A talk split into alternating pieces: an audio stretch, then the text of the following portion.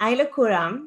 Uh, תקשיבו, כאילו, זה חלק שלישי, לנו זה עבר ממש מהר. Uh, אנחנו, היה לנו כיף, ובאמת uh, שאני אמרתי לכם שאנחנו מספרים לקהילה שלנו ואנחנו משתפים אותם שאנחנו מדברים עם חבר'ה בגיל שלכם, הם, הם באמת מתרגשים, כי חלק הם בגיל שלכם וחל, וחלקם יש ילדים בגיל שלכם, ואז זה ממש מדרבן אותם לשלוח את, ה, את הסרטון ל, לילדים שלהם, אז, אז בשבילנו זה ממש הזדמנות טובה, אז באמת אני תמיד פותחת ואומרת תודה שאתם כאן, תודה על הזמן שאתם מקדישים לנו, אני מבינה שזו תקופת מבחנים ובטח קשה, אבל uh, אתם בטח יודעים לנהל טוב את הזמן, ואם לא, אתם גם מוזמנים לשמוע סרטון שלנו על ניהול זמן שהכנו, זה בספרייה שלנו, אז אתם יכולים... אה, כן, לקחת... זה גם מדבר על תקופת מבחנים אפילו. כן, זה אומנם מדבר על תקופת בגרויות, שעשינו את זה לילד, לחניכים של יוניסטרים, אבל יש שם כמה תובנות מאוד טובות שלנו שאתם יכולים להשתמש בהן, אז אם בא לכם אז אתם מוזמנים לספריית יוטיוב שלנו.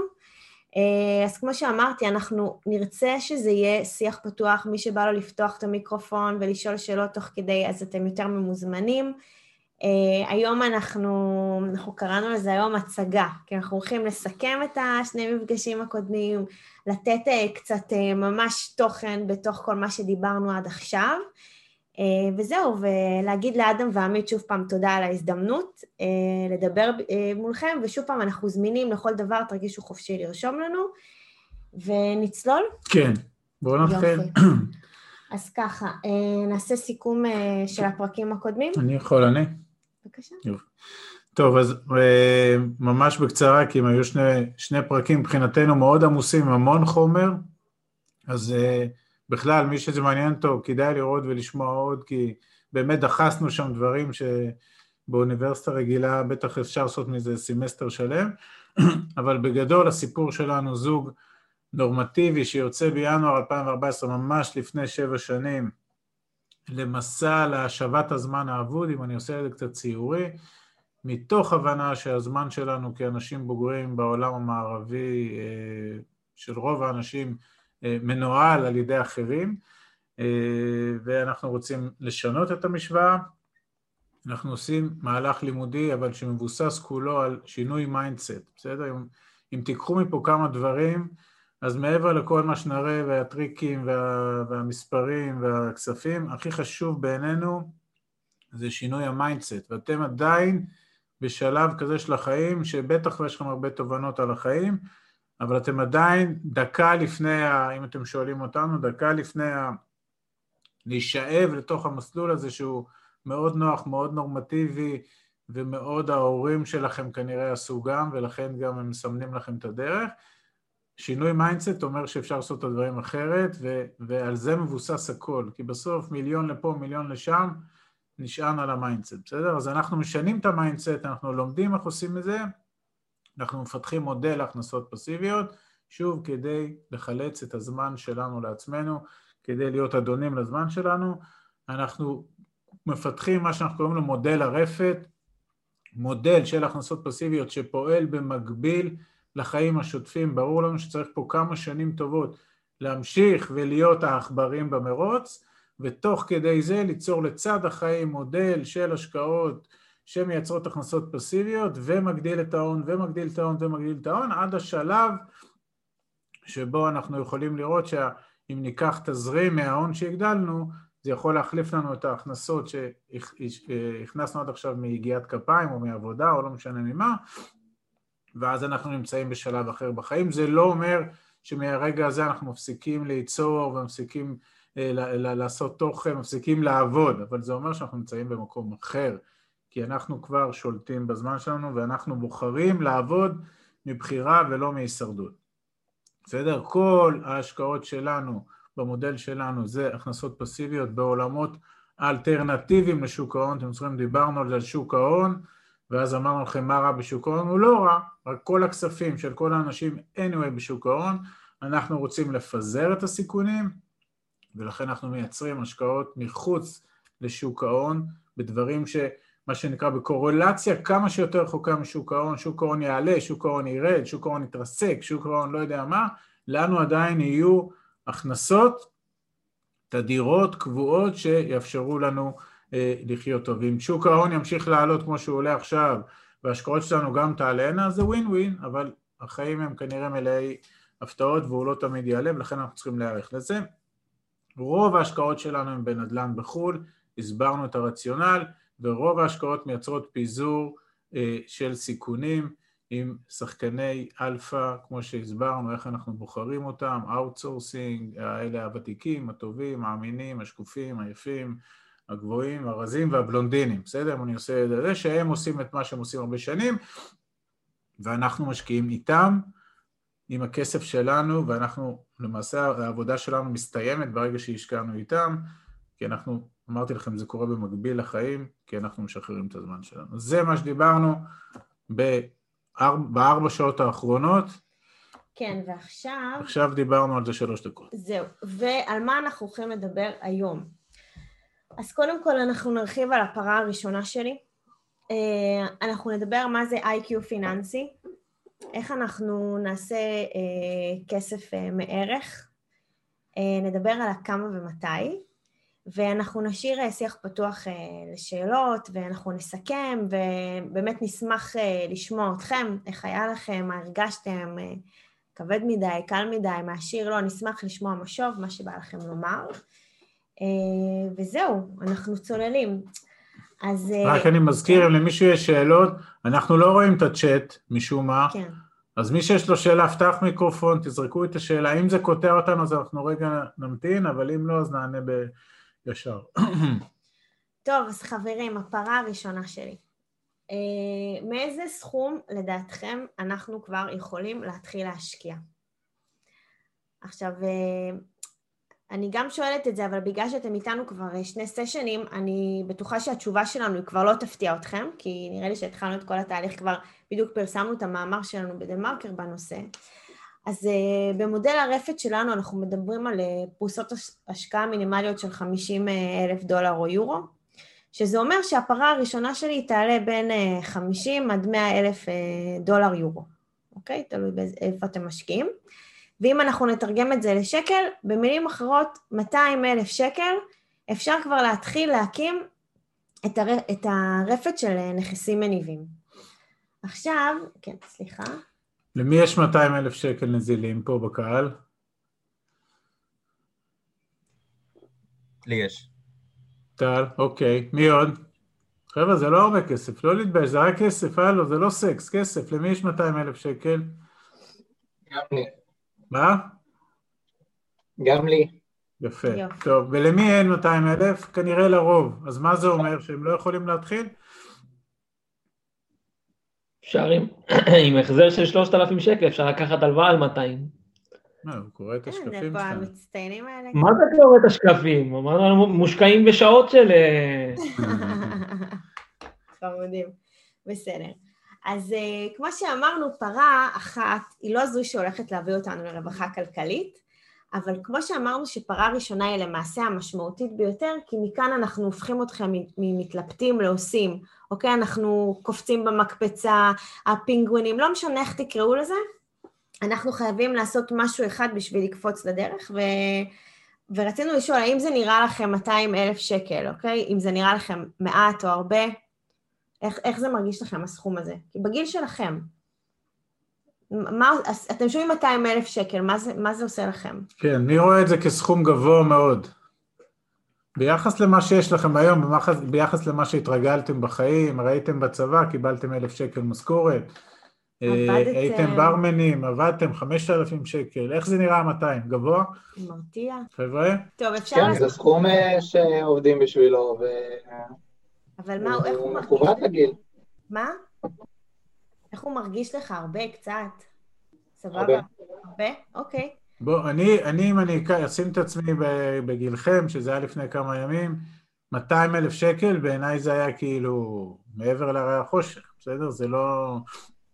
זה בכלל לא היה משהו שאני יכול לדמיין אותו, שאני יכול להשיג אותו, וזה עוד פעם חוזר למה שאני אומר קודם על ה mindset, כי הייתה לי חשיבה של אם אני משתכר שלושת אלפים שקל כעבודת סטודנט בתחנת דלק, אז מפה אני עושה את המכפלות. אז, אז כמה זה בשנה, וכמה שנים ייקח לי להגיע ל-200. בסדר, זאת הייתה החשיבה. חשיבה גרועה מאוד, מאוד, בסדר? אז אם אתם נמצאים ב-level הזה, wake up, בסדר? זה עדיין סכום גדול, אבל wake up כי הוא, אתם אמורים להסתכל עליו אחרת. והאם אתם חושבים שאנחנו יכולים לעשות בארץ נדל"ן ב-200 אלף שקל? הון עצמי. כן, אפשר. בטח שאפשר. כן. אוקיי, יופי, בסדר. אה, אז ככה, יש כאלה שאין להם אה, 200 אלף שקל, בסדר, ראשונים, אבל הם ממש רוצים לצאת לדרך. אה, והבעיה שהם רואים את הסכום הזה, כמו שקודם מישהו אמר, שזה זה מלחיץ. אתם רואים כאילו, מה, מאיפה אני אביא 200 אלף שקל עכשיו לצאת לדרך? ואז השאלה שאנחנו שואלים, האם בכלל מי שאין לו 200 אלף שקל נזילים, האם הוא צריך לחכות עד שהוא יצבור את הסכום הזה בשביל ליצור את הרפת והפרות שלו, או שהוא יכול כבר לצאת לדרך? אתם יכולים לענות, אבל בגלל שאתם כבר איתנו, אז עשינו את הדבר המהמם הזה. התשובה שלנו אומרת שלא, אוקיי? למסע הזה אל עבר הרווחה הכלכלית שמתחילה במודל הרפת, אפשר לצאת לדרך גם אם יש לכם את האפשרות לחסוך בכל חודש 3,000 שקל. 3,000 זה הרבה או קצת? מה אתם אומרים? קצת. כסטודנטים זה קצת הרבה נראה לי, לא? לא יודע, זה אצלך לא בראש. במה אתה זה עובד? כלום כסף. זה כלום כסף, הנה, אוקיי. סבבה. שוב, חבר'ה, הרבה או קצת זה כמובן שזה דמגוגיה. זה כל אחד יחליט אם זה הרבה או קצת. מה שאנחנו רוצים להגיד, הנה, כבר מישהו אמר פה, לסטודנט זה הרבה, ואחד אמר לסטודנט זה קצת. כי יורד גם לימודים, אתה יודע, על הדרך. אני לא, אני לא נכנס לך לארנק עכשיו, אני רק שואל, אנחנו אה, לא, לא, ברור, אני מדבר תיאורטית, לאו דווקא על עצמי. סבבה, אז יורד לימודים, יש מקום, אז, אז כנראה שאתה צריך לעבוד יותר צריך כדי להתאמץ יותר. להתאמץ יותר, אבל בסדר, על זהו. שלושת אלפים יותר קל מ-200 אלף, נכון? זה כבר אה, הנמיך את ה... אני מסכים איתכם לחלוטין, כן. יופי. אוקיי. עכשיו אנחנו שואלים, בסדר, אז איך אנחנו עושים את זה? מישהו אמר, אני צריך גם לשלם על לימודים כל חודש, ומישהו אמר, אני לא, דווקא זה נראה לי אחלה, עזבי 3,000, אני גם יכול לייצר 5,000 שקל כל חודש, וואלה, אני זורמת איתך. ואז אנחנו אומרים, איך, איך עושים את זה? עכשיו העיקרון הוא מאוד פשוט, כי אצלי ואצל עמית, נכון, עמית אמר לכם בהתחלה, שבאתי בתחנת דלק ושמעתי על 200 אלף שקל, אז באמת רציתי ליפול. אבל, אבל ברגע שהתחלנו לשנות טרמינולוגיה, אוקיי, והתחלנו לשנות את הצורת חשיבה שלנו, הבנו שזה לא הרבה כסף, כי זה הכל בראש. וככל שאתה רוצה לעשות בשביל ולהגיע למטרה כמה שיותר מהר, ויש לך יעדים ויש לך מצפן שמוביל אותך, אז אין משהו שעומד לך בדרך, ואז אנחנו מתחילים להבין שעל מנת שאנחנו נצא לדרך, אנחנו צריכים את השלושת אלפים שקל. עכשיו אני מדברת בראש שלכם, ואז איך זה עובד למעשה. לקחנו את השקף הזה, עשינו לכם כזה דבר, אוקיי? ואז אמרנו, מה קורה אם היום אתם לוקחים 3,000 שקל? אם אנחנו חוסכים היום 3,000 שקל, בסדר? למשך שבע שנים, ממש אנחנו מוצאים 3,000 שקל כל חודש מהבנק, למשך שבע שנים, ושמים אותו לא יודעת איפה, אפשר לשים אותו באיזשהו אפיק כלשהו בבנק, אבל אה, בואו לא נצפה לעשות ממנו שום דבר. אנחנו מגיעים ל-252 אלף שקל אחרי שבע שנים, אוקיי? עכשיו, אם אנחנו הולכים לבנק, בסדר? ואנחנו לוקחים הלוואה של 200 אלף שקל, בסדר? וההחזר החודשי שלה הוא 2,700 אלף שקל, אנחנו משלמים עליה 3% ריבית בשבע שנים, יש לנו פה איזושהי דלתא של 300 שקל, שלמעשה אני שומרת אותו בצד, זה כמו איזה סייפטי, אם יש לי איזה עליית ריבית או משהו כזה, מה קורה? עכשיו ככה, אחרי שבע שנים אם חסכתי את הכסף, אז יש לי 252 אלף שקל, נכון? חסכתי אותו בבנק, בסדר? או באיזשהו אפיק, סטנדרטי, כי אני לא, לא רוצה לעשות משהו שהוא, איך אומרים? סולידי. תרחיש שמרני. אנחנו רוצים לשמור מאוד על הכסף. אז כן. אנחנו לא נסכן אותו, לא נש- לסכן. נחסוך בבנק, בבנק הריביות הן 0.01, בסדר? כן. אתם יודעים מה? 0.03, אתם. יודעים מה? הבנו. 0.2 בשנה, בלחץ, בלחץ הכי גדול. עכשיו, לקחנו את ה-200 אלף שקל הלוואה מהבנק, שילמנו עליה 2,700 שקל בחודש, שזה מורכב מ-2,100 שקל לתשלום קרן, אוקיי? כולם יודעים מה זה קרן, ו-600 שקל ש- שזו הריבית. זה שאנחנו שואלים כמה עולה לי כסף. לשאול כמה עולה לי כסף זו שאלה מאוד חשובה, והרבה אנשים שוכחים לשאול אותה. הם לא יודעים כמה עולה להם הכסף. חלק אומרים מה זה שפיצר, מה זה ריבית פריים, הם חושבים שהם מבינים, אבל הם לא מבינים, ואז הם לא יודעים לעשות את החישוב הפשוט של כמה עולה לי הכסף, ואסור לנו בשום שלב שאנחנו יוצאים לדרך של הפרות והרפת להתעלם. ואז יוצא דבר, ואז כאילו בהלוואה הזאת אנחנו משלמים גם את הקרן וגם את הריבית, בסדר? בהלוואה. ואז יוצא כזה דבר, מה קרה לנו עם ההלוואה וההשקעה אחרי שבע שנים? אז ככה, 98, 98 אלף שקל, בסדר? מהתזרים שההלוואה הזו למעשה מייצרת לנו. לא, כי לקחנו את הכסף והשקענו 아, אותו. כן, כן, כמובן. השקענו אותו במודל, הנה, הנה הפרה הראשונה. הפרה הראשונה שלנו, ועשינו 7 אחוז אה, על הכסף בשבע שנים, זה אומר 14 אלף שקל בשנה, עשינו את זה כפול 7, 98 אלף שקלים. אחרי שבע שנים אנחנו מוכרים את הנכס, בסדר? עושים את האקזיט המדובר. יש לנו עליית ערך, הלכנו על תרחיש של 20 אחוז עליית, אה, עליית ערך של הנכס בתשואה של ה-7 אחוז. שזה מאוד שמרני, זה 3 אחוז בשנה, בסדר? זה מאוד שמרני. זה בערך, זה 40... זה כמו ה-3 אחוז שדיברנו בדוגמה הקודמת, בשיעור הקודם. ויש לנו 200 אלף שקל של הקרן, כי אתם זוכרים, אנחנו מחזירים את הקרן כל חודש לבנק, נכון? לקחנו, לקחנו את הכסף, אבל אנחנו משלמים אותה, לא עשינו פה grace, לא דחינו אותה לסוף. אנחנו מורידים 42 אלף שקל כי זו, זה המחיר של ההלוואה שלנו, ויש לנו גם את העודף של ה-300 שקל, שזה ההבדל בין ה- לחסוך כל חודש 3,000 שקל לבין ה-2,700 שקל שאני משלמת להלוואה. ואז מה קורה לנו פה? מה נשאר לנו בסוף? יש לנו 98 אלף שקל שעשינו בשבע שנים, אוקיי? רווח של 7% על ההשקעה, תזרים מהעסקה שנכנס לנו כל שנה. יש לנו 40 אלף שקל שהגיע בסוף, יש לנו 200 אלף של הקרן ששילמנו, אנחנו מורידים את ה-42, 300 שקל שנשאר, שחסכנו, אוקיי, ששמרנו אותו בסייפטי בצד אם תהיה לנו איזושהי עליית ריבית, השאיר לנו 25 אלף שקלים, ואם אנחנו נחבר את כל המספרים, יצא לנו 321 אלף שקל לאחר כל התשלומים וה... ואת הריבית והרווחים. אל מול 252 בדיוק, אל שהיינו מול- חוסכים. אז, כן, אוקיי, אז אני, אני כמה דברים פה ברשותם. קודם כל, גם לחסוך 3,000 בחודש ולא, לעשות, ולא לבזבז אותם, אז אתם מבינים שאחרי שבע שנים יהיה רבע מיליון שקל, וזה סבבה, אבל אנחנו לא מספיק לנו סבבה בחיים, אנחנו צריכים טוב מאוד עד מצוין. ואז הראינו לכם אפשרות להפוך, לא לחסוך את הכסף, אלא להשקיע אותו מ-day one. אני לא מחכה שבע שנים עד שיתמלאו בדלי 200 אלף שקל, אני ביום הראשון כבר לוקח את ה-200 אלף שקל.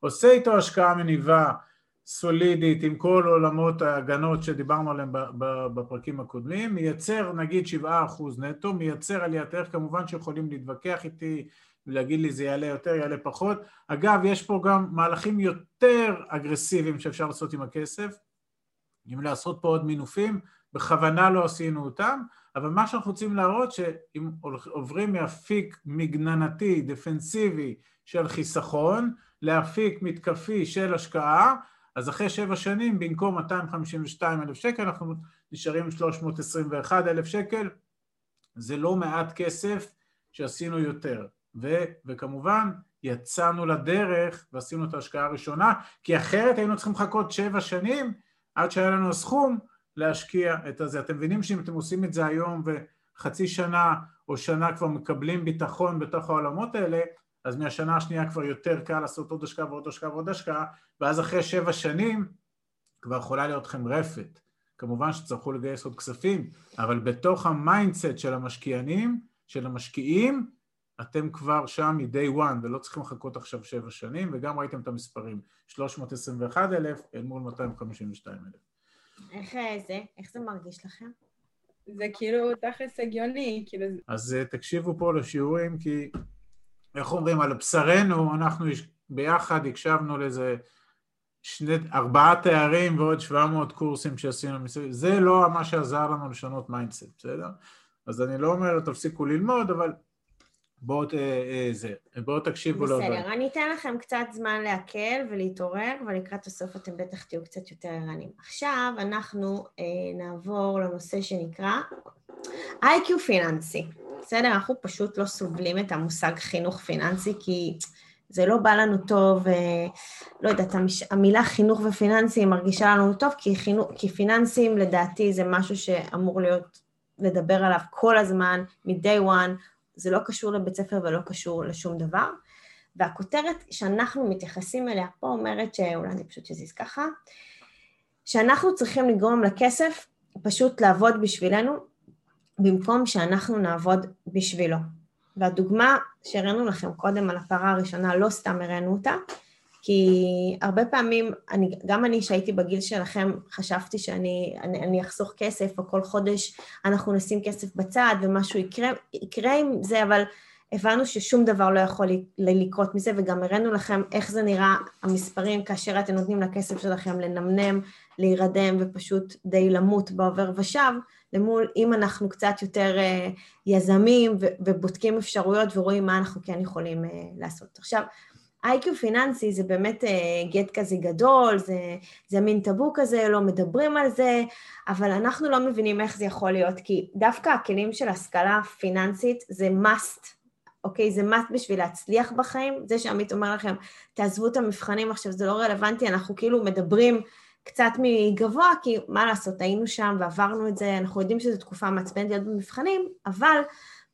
החינוך הפיננסי, ההארדקור, הוא נמצא פשוט במקום אחר, וכולנו פספסנו אותו בדרך, כי מישהו החליט שאנחנו לא צריך ללמד אותנו את זה.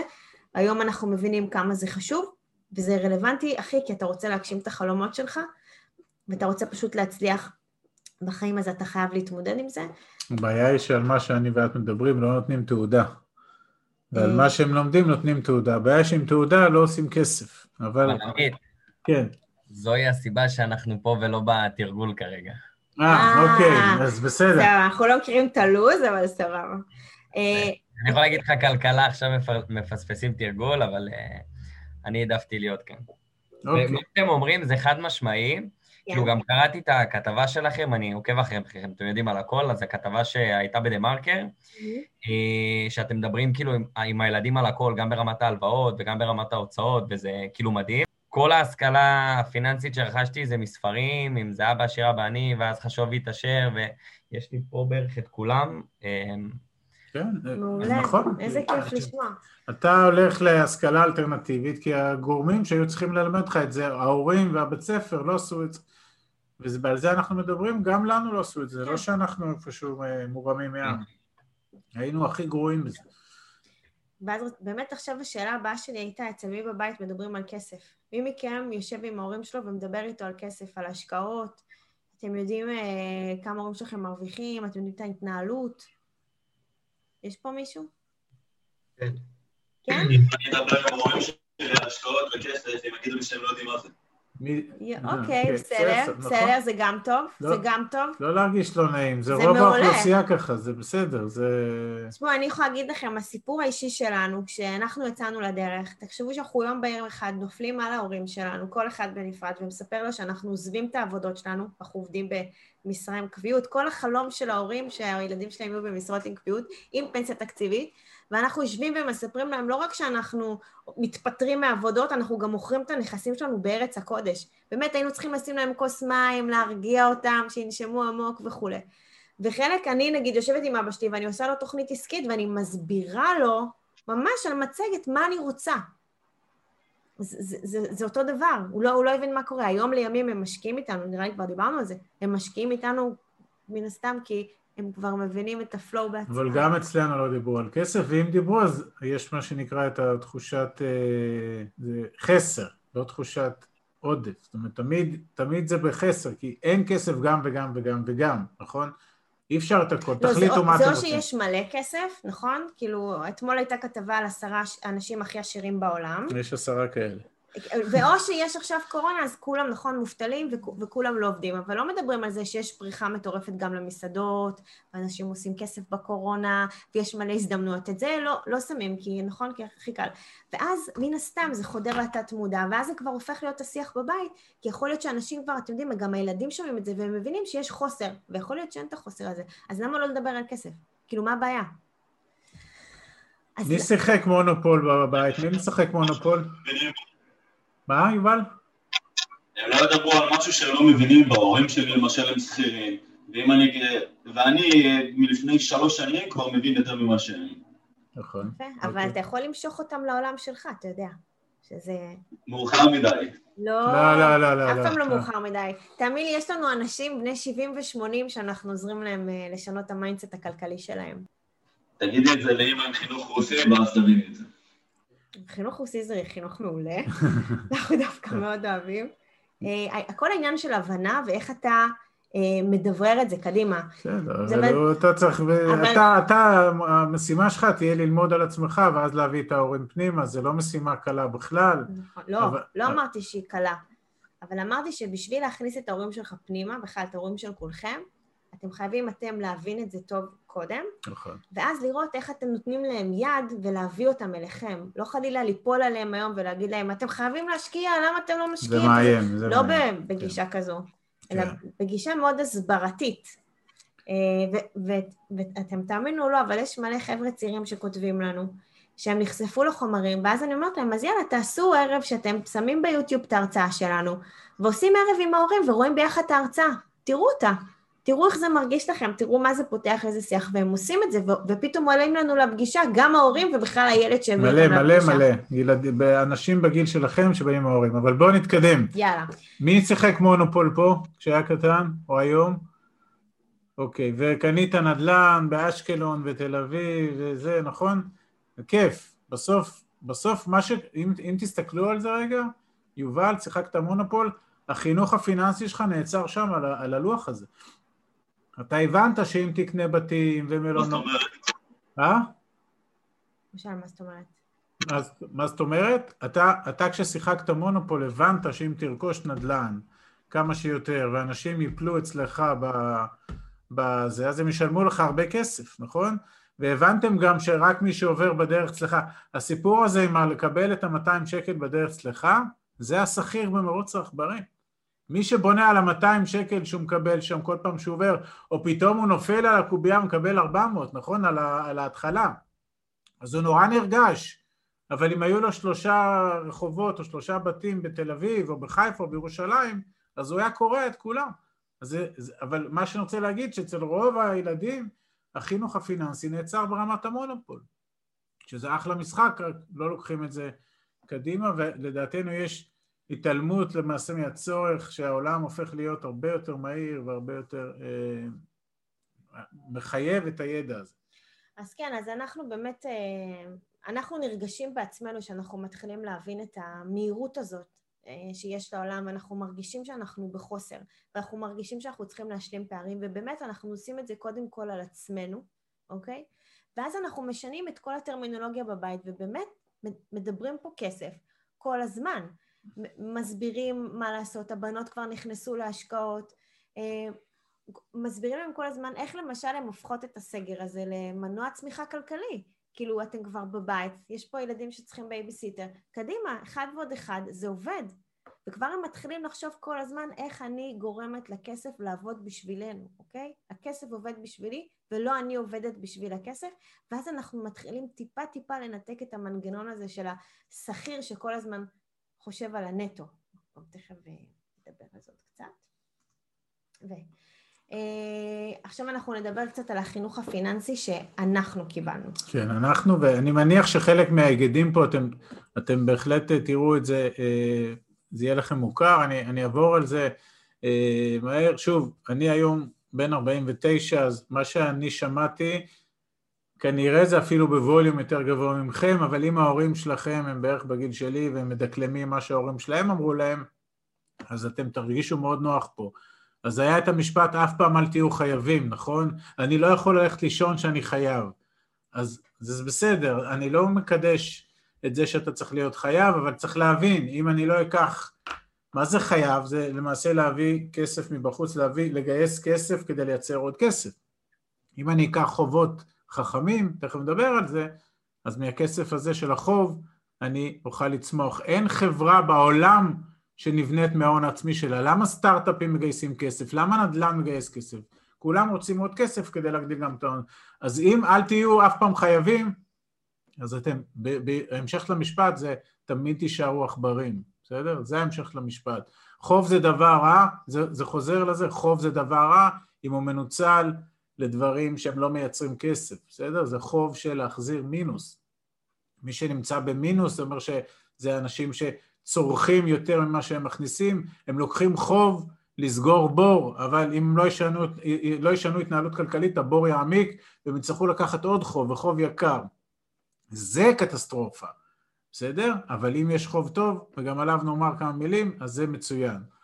חשוב ללמוד מקצוע טוב ולמצוא מקום עבודה יציב ובטוח, בגלל זה הלכנו לאקדמיה, ואנחנו לומדים עכשיו כלכלה, ואז נלך ונהיה כלכלנים ב... לא יודע איפה, נגלה שמשלמים לנו מעט מאוד, ונגלה שבגל פיטורים הראשון גם יפטרו אותנו. אבל להורים שלנו, והגר אמרה, כשאנחנו שמנו את עצמנו במערכת הביטחון הישראלית עם קביעות בתפקיד, חבר'ה, הם שמו וי גדול על הקיר, הילדים מסודרים, עכשיו שגר ושכח עד גיל 67, אפשר לנמנם, יהיה פה 40 שנה, לא שומעים מהילדים. זה לא קיים במאה ה-21 יותר, תשכחו מזה, זה חשוב מקום עבודה, אין דבר כזה מקום עבודה יציב ובטוח. אין חיה כזאת, היציב ובטוח זה זה שמחזיק את הידית של המשאית זבל מאחורה. זה יציב ובטוח, זה גם מאוד מסריח, זה צריך לעשות את זה, אבל אני לא מאחל לכם את זה, בסדר? זה היציב ובטוח ב-2021. הכי חשוב לקנות בית, דיברנו על זה בפרק הקודם, לא נרחיב, לגור בשכירות זה לזרוק כל חודש לפח, דיברנו על זה בפרק הקודם, הראינו לכם למה אנחנו לא חושבים ככה. אחרי שנגמור את תשלומי המשכנתה כבר לא יהיו דאגות כלכליות. בולשיט, בסדר? אמרנו גם, 30 שנה נשלם את ה-5,000, 6,000, 7,000 שקל האלה, שילמנו, שילמנו, שילמנו, שילמנו, החזרנו מיליונים לבנק, ואז גמרנו לשלם את המשכנתה, ואז התזרים שלנו יעלה ב-6,000 שקל. האם 6,000 שקל פתר למשפחה בישראל את הבעיות הכלכליות? התשובה היא לא. התשובה היא לא, צריך הרבה יותר כסף, ולכן מי שחושב ש-30 שנה הוא ישתעבד לבנק, ופתאום ביום אחד תיגמר המשכנתה והחיים שלו ישתנו ב-180 מעלות, אז הוא טועה. יהיה לו עוד קצת יותר כסף, הוא כנראה גם לא יודע לנהל אותו, ולכן הוא גם יברח לו בין האצבעות, בסדר? כסף לא גדל על העצים, שמעתם את זה? יופי. ממה עושים כסף? מנייר. מה עושים מנייר? מעצים, נכון? זה אחד. שתיים, חקלאי, איפה הוא קוטף את הפרי שלו? על העצים, ואז הוא מוכר את הפרי, אז הוא כן עושה כסף מעצים, בסדר? אז לא לדבר את השטויות האלה. ולא מדברים על כסף, זה חזר למה שנאמר פה, כשלא מדברים על כסף, אז אז לא מדברים על כסף, אז יש בורות, וכשיש בורות אז אנשים עושים שטויות, וכשאנשים עושים שטויות, אז אחרי זה זה עולה להם הרבה מאוד כסף. עמית, יש אפילו עוד סיפור ששמעתי על... נכון שאומרים, זה בשבילכם להרצאות, שאומרים שכסף לא גדל על העצים, כן. אז uh, שמעתי את זה בפודקאסט של עמית אשת, שהתארחתם שם, בנראה לי פרק רביעי או חמישי. חמישי. חמישי, אני זוכר. כן. אז uh, באחד הפרקים אה, הוא אמר שכסף דווקא כן גדל על העצים, כי אפשר להשקיע בחוות של עצים לכריתה. זאת אומרת, אתם קונים לנו, חלקה. יש לנו גם השקעה, יש לנו גם שחקן שעושה את זה, מגדלים, אם פתחת, זה נקרא עצי תיק, זה עצים שמגדלים בכמה מקומות בעולם, וזה גם ירוק וגם טוב, גם, אבל בסדר, זה אתה צודק. יפה. אתה ממש... מחזק. כן, מצטיין. אה, לגבי אה, זה, יש חוב טוב וחוב רע, אז דיברנו על זה, אה, חוב טוב זה החוב, כמו שהגר אמרה, לקחנו את ה-200 אלף שקל בחוב, בריבית סבירה, השקענו את זה חכם, ומהחוב הטוב עשינו במקום 252, 321 אלף, אז זה טוב או רע החוב הזה? הוא מצוין, בסדר? חוב רע זה מה שאמרתי, התנהלתי גרוע כלכלית, נכנסתי למינוס, הבנק התחיל להתקשר והציע לי גם הלוואה בכמה אחוזי ריבית, 12, 15, 18, בוא נקרא להם את הצורה. אין לי ברירה, אני לוקח את ההלוואה, החור שלי מעמיק. זה החוב רע, זה חוב גרוע, בסדר? אז כל מי שגדל בחינוך קומוניסטי כזה או אחר, ברור שיתרחק מחוב כי אי אפשר להיות חייב במקומות האלה, בסדר? זה מאוד זה. לא מתעשרים משכורות בלבד, אמרנו, אנחנו צריכים לייצר הכנסות שלא קשורות במשכורת, כי משכורת יכולה גם יום אחד להיפסק. אולי יהיה סיני שיאכל הטלף ויביא וירוס, אולי יפטרו אותנו, אולי נרגיש רע, אולי יישבר לנו ללכת לעבודה. המשכורת הזאת שאנחנו כורכים את עצמנו במשכורת, אנחנו שמים תקרות זכוכית. וברגע שהיא שם, אחד, אנחנו לא יכולים לפרוץ אותה, ושתיים, אנחנו תלויים בה. ואם אנחנו תלויים בה, אז זה כבר מסדר לנו את כל החיים, סידר לנו את כל החיים, אז מה שאמרנו, אנחנו לא שולטים בזמן שלנו, מישהו מנהל לנו את החיים, אנחנו לא רוצים את זה, ואנחנו חייבים להשקיע את הכסף, כי האינפלציה, אמנם בשנים האחרונות היא מאוד מאוד נמוכה, אבל עדיין האינפלציה שוחקת לנו את הכספים, וזה דברים שסיפרו לנו שהיינו קטנים. עכשיו דיברנו עוד על ה-IQ פיננסי שלא קיבלנו, אז לקחנו לכם פה אה, ארבעה ציטוטים של אנשים שאני מאוד מקווה שכולכם מכירים אותם, את השמות שלי. טל בטוח מכיר. טל בטוח מכיר. אה, רוברט קאסוגי, כבר אמרנו לכם שזה התנ"ך שלנו, באמת תקנו נכסים ולא התחייבויות. אני חושבת שאם היו, אם היו אומרים לנו את זה בגיל שלכם, אבל זה לא, זה לא פייר להגיד את זה, אבל זה באמת משפט, אחד המשפטים החשובים. אה, להבין באמת מתי זה נטל ומתי זה נכס. אה, ג'ים רון זה המנטור של טוני רובינס, אה, שהוא אומר, תמיד תשקיעו קודם כל בעצמכם, כי זו ההשקעה הכי טובה בעולם. להשקיע בעצמך ברמה של ההעשרה, כמו שאתה אמר, תראו את הספרייה שיש לי מאחורה, זה פותח לכם עולם חדש, אנחנו תכף גם נדבר איתכם איך אנחנו מהעולם הזה גם עושים את הכסף. ולמעשה אתם מצליחים לפתוח את עצמכם להזדמנויות ודברים שלא ידעתם ש- שקיימים, כי הייתם עסוקים כל הזמן במרוץ עכברים והמסלול הזה אחרי המשכורת ואחרי המציאת עבודה, ופספסתם שקורים הרבה דברים אחרים תוך כדי. אלברט איינשטיין דיבר על זה שריבית דריבית זה הפלא השמיני. לא יכול להיות שאין לכם בפורטפוליו שלכם של ההשקעות, אוקיי? של הרפת שלכם שבנויה מכל מיני דברים, לא רק נדל"ן, אין איזשהו מנגנון שעובד במסלול של ריבית דריבית. ואתם, אני כבר אמרתי לכם את זה פעם קודמת, ואני מקווה שאתם הלכתם לשאול ובדקתם אצל ההורים שלכם את המסלולים של הקרנשים, או של הקופות גמל, או של מסלולי הפנסיה, אם יש להם פוליסות חיסכון, ולראות שבאמת יש להם איזשהו אה, אפיק שנמצא במסלול של ריבית דריבית, ואם לא, אז הנה קיבלתם עכשיו את, ה, את הזרקור הזה של ללכת ולעשות ולבדוק. אה, וורן באפט, האיש והאגדה, אה, אנחנו אומרים את זה הרבה, יש לנו תמונה שלו בחדר שינה, זו בערך התמונה היחידה שיש לנו, כן. לא, בערך. נכון, זו התמונה היחידה. אה, התמונה שיש לנו בחדר אומרת משהו אחר, אבל כאן הוא אומר, אל תחסכו את מה שנשאר לכם אחרי הבזבוזים, אלא תבזבזו את מה שנשאר לכם אחרי שתשקיעו. אוקיי? שזה זה, זה משפט מטורף, כי לפעמים אתה מסתכל, אתה אומר, טוב, מה התקציב שלי החודש לבזבוזים? אבל לא, זה לא עובד ככה, הפוך. אתה קודם צריך להשקיע, אתה צריך לייצר כסף. השלושת אלפים שקל שדיברנו קודם, הם קודם ההשקעה, אחרי זה יישאר עוד 200 שקל, נקנה שווארמה, בסדר? אבל לא נקנה עכשיו שווארמות ואז לא יהיה לנו 3,000 שאיתם לקחנו את ה-200 אלף. זה כל השינוי. ואז ניקח הלוואה בשביל לסגור מינוס, ואז אתם רואים איך אנחנו לאט לאט משתבללים לתוך המסלול ואז... אה, המשפט הזה של וורן באפט זה למעשה ההבדל בין אנשים עשירים לאנשים עניים, בסדר? אנשים עשירים משקיעים מה שיש להם, ואם נשאר מבזבזים, ואנשים עניים מבזבזים מה שיש להם, ואם נשאר משקיעים, ואתם מבינים שהם לא ישקיעו כלום, כי הם יבזבזו את הכל, כי זה טבע האדם. אבל זה משפט שכשצוללים וחושבים עליו, אז הוא מאוד מאוד מאוד חשוב. ולגבי המשפט שיש לנו בחדר, שאומר, אה, אם לא תמצאו, אה, אם לא יהיה לכם מנגנון שעושה כסף בזמן שאתם הולכים אה, לישון, אז אתם... תעבדו עד המוות.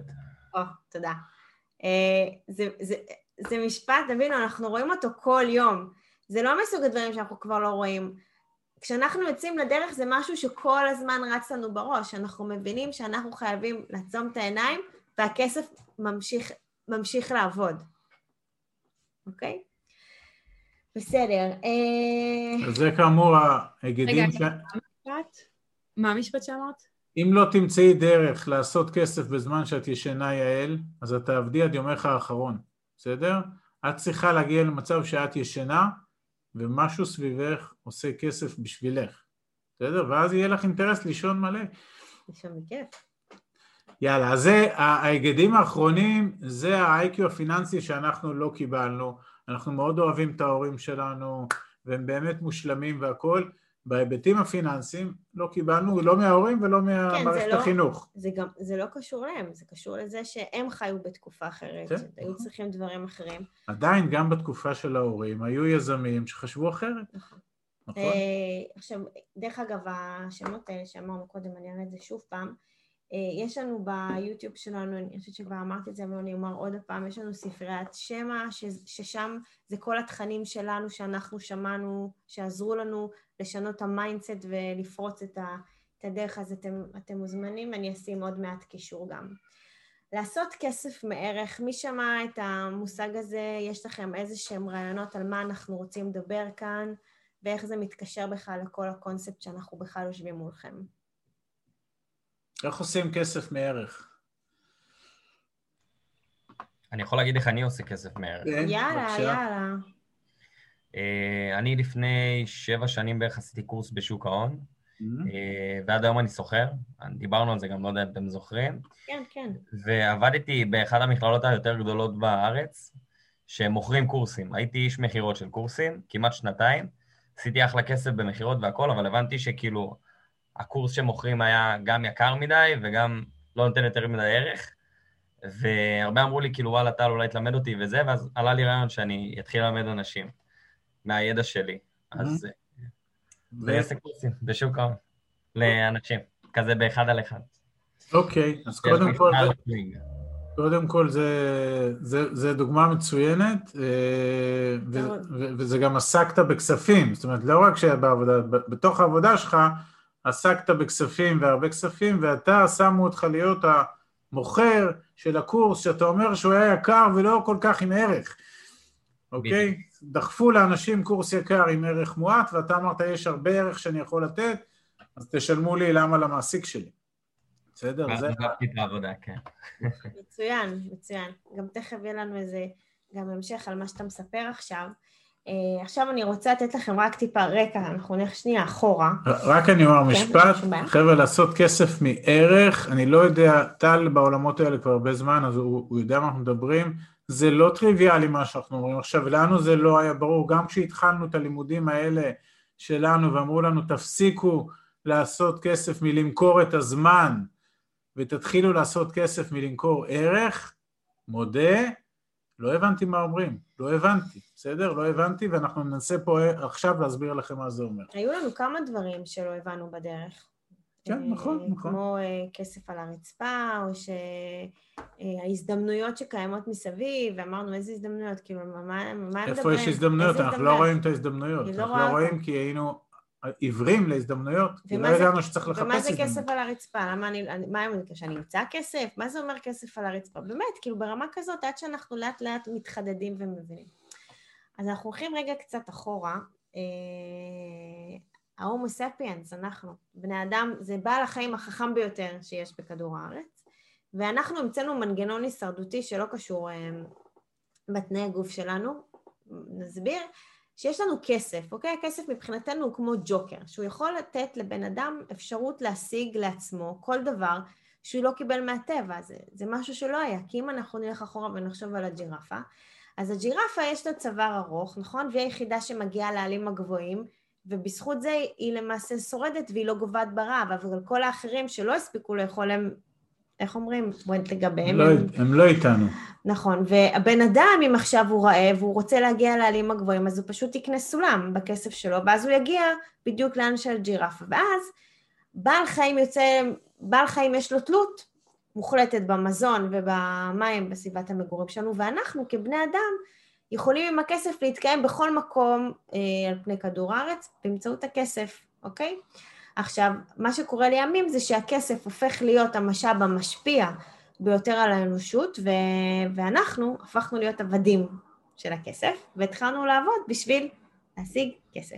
כן, אז זה, זה באמת, כאילו, כשאתה חושב על זה רגע פילוסופית, אבולוציונית, כמו שהגר אמרה עכשיו, זה, זה מדהים. מרוב שהמוח שלנו גדול, המצאנו את הדבר הזה, הדבר הזה סגר לנו את כל הפערים, אנחנו לא צריכים צוואר ארוך של הג'ירפה, ואם קר לנו לא נמות מקור, כי עם הכסף נקנה מעיל, ואם אנחנו רעבים לא נמות מרעב, כי עם הכסף נקנה אוכל, אבל ב, לפחות במאה, 200 שנים האחרונות, הכסף הזה הפך להיות המניע המרכזי שלנו, ואנחנו נהיינו עבדים לכסף במקום שהוא יעזור לנו.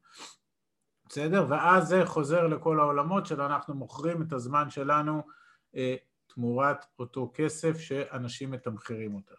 כן. נכון? עכשיו בואו ניתן אה, את הדוגמה, זה גם מאוד מתחבר אה, לעולם של טל, כן. המורה למתמטיקה. אוקיי, אז עכשיו אני אנסה רגע להסביר לכם את ההבדל בין למכור זמן תמורת כסף לבין למכור ערך תמורת כסף, בסדר? שימו לב, דוגמה מאוד פשוטה, אפשר לקחת אותה לכל תחום בחיים, ואני אדבר עכשיו על המורה למתמטיקה, בסדר? מישהו שהוא מורה למתמטיקה, הוא יכול עכשיו באופן תיאורטי ללמד שיעור פרטי, תלמיד אחד במשך שעה תמורת 100 שקל, נכון או לא נכון? נכון, סביר. עכשיו הוא יכול יותר מזה, יכול, למה אני אלמד, הנה טל, למה אני אלמד עכשיו תלמיד אחד? אני אאסוף בכיתה 20 תלמידים, וכל אחד מהם ייתן לי כך וכך, ועל השעה הזאת אני אקבל 500 שקל. בסדר? נגיד והוא אז למעשה הוא הכפיל ב-500 אחוז את אותה שעה שלו, הוא הכפיל ב-500 אחוז, אבל, אבל, הוא עדיין מחר, אתם יכולים להגיד וואו איזה מדהים, במקום 100 הביא 500 אנחנו עדיין אומרים הפוטנציאל הוא הרבה יותר גדול, כי עכשיו אותו מורה יעלה לוובינר אינטרנטי כמו שאנחנו עושים עכשיו, שבוובינר הזה ישתתפו אלף תלמידים, אלף תלמידים שכל אחד מהם ישלם רק עשרה שקלים ובשעה הוא יעשה עשרת אלפים שקל. אפשרי או שאני מדמיין? אוקיי, אותה שעה מאה שקל, חמש מאות שקל, עשרת אלפים שקל, בסדר? זה מה שאמרתי עכשיו זה נורא obvious, נורא ברור, נורא פשוט, אפשר עם הטכנולוגיה לעשות את זה מכל מקום, הציניקנים או המקטרגים יגידו לי מאיפה הוא הביא אלף איש שרוצים לשמוע אותו בהרצאה הזאת? והתשובה היא פשוטה, הוא הגיע למצב שהוא מייצר ערך כזה שיצר לו פרסום, הכרה, הערצה, השראה ברמות כאלה שהרבה מאוד אנשים ירצו לשמוע אותו ואני נתתי פה דוגמה לזה אבל אתם מכירים את כל האינפלואנסרים ואתם מכירים את כל המפורסמים שהם רק ממצמצים בבוקר ויש להם 40 אלף לייקים או 400 אלף או 400 מיליון. אז, אז המספרים אפשריים. אז אם יש מורה אגדי שיודע ליצור סביבו ערך שנבנה בעמל רב, זה לא בן לילה, אתם צעירים, זה לא קורה בן לילה, אבל הוא במשך שנים יצר לעצמו רפיוטיישן, והוא עשה הרבה מאוד עבודות, והיו לו המון הצלחות, והיו לו המון כישלונות, והוא יצר מוניטין כזה, בסדר? אתם מכירים את אילון מאסק, המנכ"ל של והבעלים של טסלה, נכון? אז הוא הגיע היום למצב שהוא, כל שטות שהוא אומר, לא משנה באיזה טוויטר, הוא מרעיד ומעלה את כל העולם, בסדר? אז זה הקיצון, זה כבר לא עשרת אלפים, זה עשרה מיליון שהוא זה, האיש הזה עבר את ג'ף בזוס, אנחנו התחלנו את הסשן איתכם, ג'ף בזוס היה הכי כן. עשיר בעולם, לא עברו שבועיים ועקפו אותו, מסכן, לא נעים, לא יודע אם. יגמור את החודש. מה שאני רוצה להגיד זה ערך. אותה שעה הוא העמיס הרבה ידע, הרבה מוניטין, גרם להרבה אנשים לרצות אותו, הוא הפך למותג, הוא הפך ל brand. ה brand הזה שווה הרבה כסף. עכשיו, זה לא נגמר בעשרת אלפים, כי הוא הקליט את השיעור הזה, ושם אותו ברשת ב evergreen, אתם יודעים מה זה evergreen? שזה רץ כל הזמן, ועכשיו אנשים מכל העולם בשעות הפנאי שלהם יקנו את השיעור לא בעשרה שקלים, בחמישה שקלים, אבל יקנו אותו חמישה מיליון איש, את אותו שיעור, את אותה שעה. אחרי עשרת אלפים שקל שהוא קיבל לשעה, הוא שם את זה, זה רץ, וכולם מכל העולם, כי יש לו 17 מיליון עוקבים, יקנו שיעור בחמישה שקלים. אז תעשו את החישוב, אוקיי? וכך האיש עושה כסף מערך, ולא עושה כסף מזמן, כי רובנו הולכים ושואלים אותם כמה אתם מרוויחים לשעה. ברגע שישאלו אתכם את השאלה הזאת, רמז, אתם מתחילים את מרוץ העכברים שלכם. בסדר? אני לא רוצה לתסכל, וברור שבשביל להגיע לפוזיציה של המורה למתמטיקה הזה שנתתי דוגמה, צריך לעבוד לא מעט שנים וליצור את כל הדבר הזה סביבכם, וגם הוא הרבה שנים מכר את הזמן שלו. אבל עם טוויסט נכון, הוא התחיל למכור ערך. בסדר? הדוגמה ברורה? שאלות? עכשיו, עכשיו הערך הזה שאנחנו חופרים עליו, אה, הוא מתחבר גם לכל העולם הזה של ההשערה. אוקיי? כי בשביל שאתה תבין אה, מה הערך שלך, הוא כנראה חבוי בך וכולי, אתה חייב לחשוף את עצמך לכל מיני תכנים, ואתה חייב לפתוח את הראש, ואתה חייב לקרוא הרבה, או לשמוע, היום זה בכלל, אתה גם לא חייב לקרוא הרבה, אתה יכול לשים את האיירפודס, ואתה יכול לשמוע את זה, ב, את הספר, ואתה יכול לשמוע פודקאסט, ואתה יכול לראות סרטון ביוטיוב, כאילו היום, לא משנה מה תגידו, יש לי הפרעות קשב, אין לי הפרעות קשב, זה אני כבר יכול... לא עובד, זה לא זה כבר תירוץ. לא רלוונטי. ריטלין, שמיטלין, לא רלוונטי. בסדר. אני מקווה שהכל, יש פה רעשים בחוץ. כן. אה, זה כבר לא רלוונטי, כי אם למישהו יש passion ו drive, הוא יעשה, הנה, טל נתן לנו את הדוגמה, ישבתי שם, עשיתי מכירות, הרגשתי שאני מבין את החומר, הרגשתי שיש לי הרבה מה לתת, בום, עשיתי מזה כסף. אבל הוא עשה את זה כי זה מתבסס על משהו שהוא יודע. הוא לא יכול לבוא ולחכות משהו, והוא חושב שזה יצליח לו one time, זה לא ככה. החשיבה היא לטווח ארוך, והחשיבה היא איך אנחנו נהיים מאוד טובים במה שאנחנו עושים. ואיך אנחנו בודקים את השוק, ואיך אנחנו יודעים מי המתחרים, ואיך אנחנו באמת רואים שמה שאנחנו נותנים נותן ערך למישהו אחר, ואנחנו לא חושבים ישר איך אני מתעשר מזה. כן. זה לא החשיבה. החשיבה היא איך אני נותן הרבה לאחרים, ומכאן גם יגיע הכסף. בדיוק. כי אם אתה תחשוב כל הזמן קדימה איזה כסף אני אעשה מזה, אתה לא תגיע לשום מקום. אבל אם אתה כל הזמן תקום בבוקר ותבין כמה אני הולך לתת לאחרים, הכסף יבוא לבד. וזה, אמ, זה גם, זה חלק מהטרמינולוגיה, זה צריך להשתנות בראש, כי לפעמים אנשים קמים וחושבים שהם הולכים לפתוח את הדבר הכי מיוחד שיש, או את הסטארט-אפ הכי מיוחד שיש, והם לא יושבים רגע לחשוב באמת כמה הם הכניסו לשם את הנשמה ואת הערך ואת הידע וכמה הם עבדו בשביל זה, והם רצים קצת יותר מדי קדימה ומפספסים את כל הסיפור. אפשר לסכם את הזה ממש, ב, אם רוצים לדעת איך לעשות כסף, אולי בארבע מילים. זה לתת תוכן ערכי רציף, בסדר? מי שיודע לתת סלש למכור תוכן, תוכן ערכי, שזה הערך, באופן רציף, שיענה לכמה שיותר אנשים על כמה שיותר בעיות, מצוקות, כאבים, הוא יעשה כסף והמון כסף, בסדר? ש- שמונה מיליארד איש, לכל אחד מהם יש ארנק בכיס. אתם זוכרים שדיברנו באחד הפרקים הקודמים שאין דבר, לא חסר כסף בעולם. אז ככל שנדע לתת ליותר אנשים מזור לכאבים שלהם, וזה יהיה בצורת תוכן וערך שניתן להם לאורך זמן, כל הזמן, כל הזמן, כל הזמן, אז נדע לעשות מזה כסף. זו צריכה להיות החשיבה, וכמו שאמרנו, כל אחד צריך למצוא את ה-added value שלו, איפה הערך שלו. אז טל כרגע, לצורך העניין, אה, הבין שהוא עושה 7-8 שנים שוק ההון, הוא מבין בזה כנראה, הוא התנסה בזה, הוא התגלגל במכבש שגרמו לו להיות איש מכירות, זה גם לימד אותו המון, כי הוא למד לדבר עם אנשים, הוא שמע מה נכון. ההתנגדויות שלהם, מה הם חוצים, איפה כואב להם, זה שפשף אותו, עצמו. שפשף אותו, ליטש אותו, זיקק אותו, ואז אמר, "או, הבנתי, את הידע יש לי, את ההבנה מה אנשים רוצים יש, את התוכן אני אתן להם, ומזה הוא יכול לעשות כסף. בסדר? כך עושים אני, כסף. אני אוסיף גם, כמו שאמרת, זה... כי זה קשה גם לעזוב את זה, כי כמו שאמרתם שיש לכם עבודות שהן אה, נהדרות ופנסיה תקציבית והכול, אה, אז אם אנחנו כבר לא מתביישים לדבר על כסף, אז אני אדבר הכי פתוח, הייתי עושה גם משכורת של 30 ו-40 אלף שקל, מהמם. ובגיל כזה זה כאילו, וואו, כאילו, למה לעזוב את העבודה, מה, אתה דפוק? כאילו, כולם אמרו לי, מה, אתה מפגר? נכון. אה, אבל הבנתי שכאילו אם אני יושב עם בן אדם ובאמת נותן לו את מה שאני יכול לתת, וראיתי איך נראה הקורס לעומת מה שאני יכול לתת, וכמו שאמרת, כמובן מכירות, משא ומתן, לדבר עם אנשים והכל זה ה-added value מהעבודה עצמה. מהמם. אה, אז בטווח הארוך, כאילו אני מוצא את עצמי גם יכול לעבוד וגם אה, ללמוד עכשיו גם תואר ולשלב את הכל ביחד ולנהל את הזמן שלי, אה, וזהו. וזה, וזה חוזר לשלושת אלפים שקל שפתחנו, שמי שהרוויח שלושים אלף כנראה לא מתרגש מהשלושת אלפים. עכשיו הוא, טל ואתם באותו זה, הוא לא, אין לו שם עוד כרומוזומים, בסדר? הוא כמונו, רק הוא הבין, הוא היה, ויש לו added value ויש לו ידע, ולכן המלצתנו, הצעתנו לכל אחד, לשבת עם עצמו, אגב זה לא אירוע שצריך, הוא עלול לקרות בדקה או ביום או בשבוע, אבל כן לבצע חשיבה במה אני מאוד מאוד טוב, או יודע מאוד טוב, מאוד נוח לי בו, אני מרגיש שיש לי פה added value, את זה להתחיל ללטש, ללטש, ללטש, ללטש, ואז שזה נהיה יהלום, יבואו אליכם לקנות את היהלום. בסדר? אם אני עושה את זה ציורי, זאת החשיבה שצריכה להיות לכם בשביל לעשות כסף.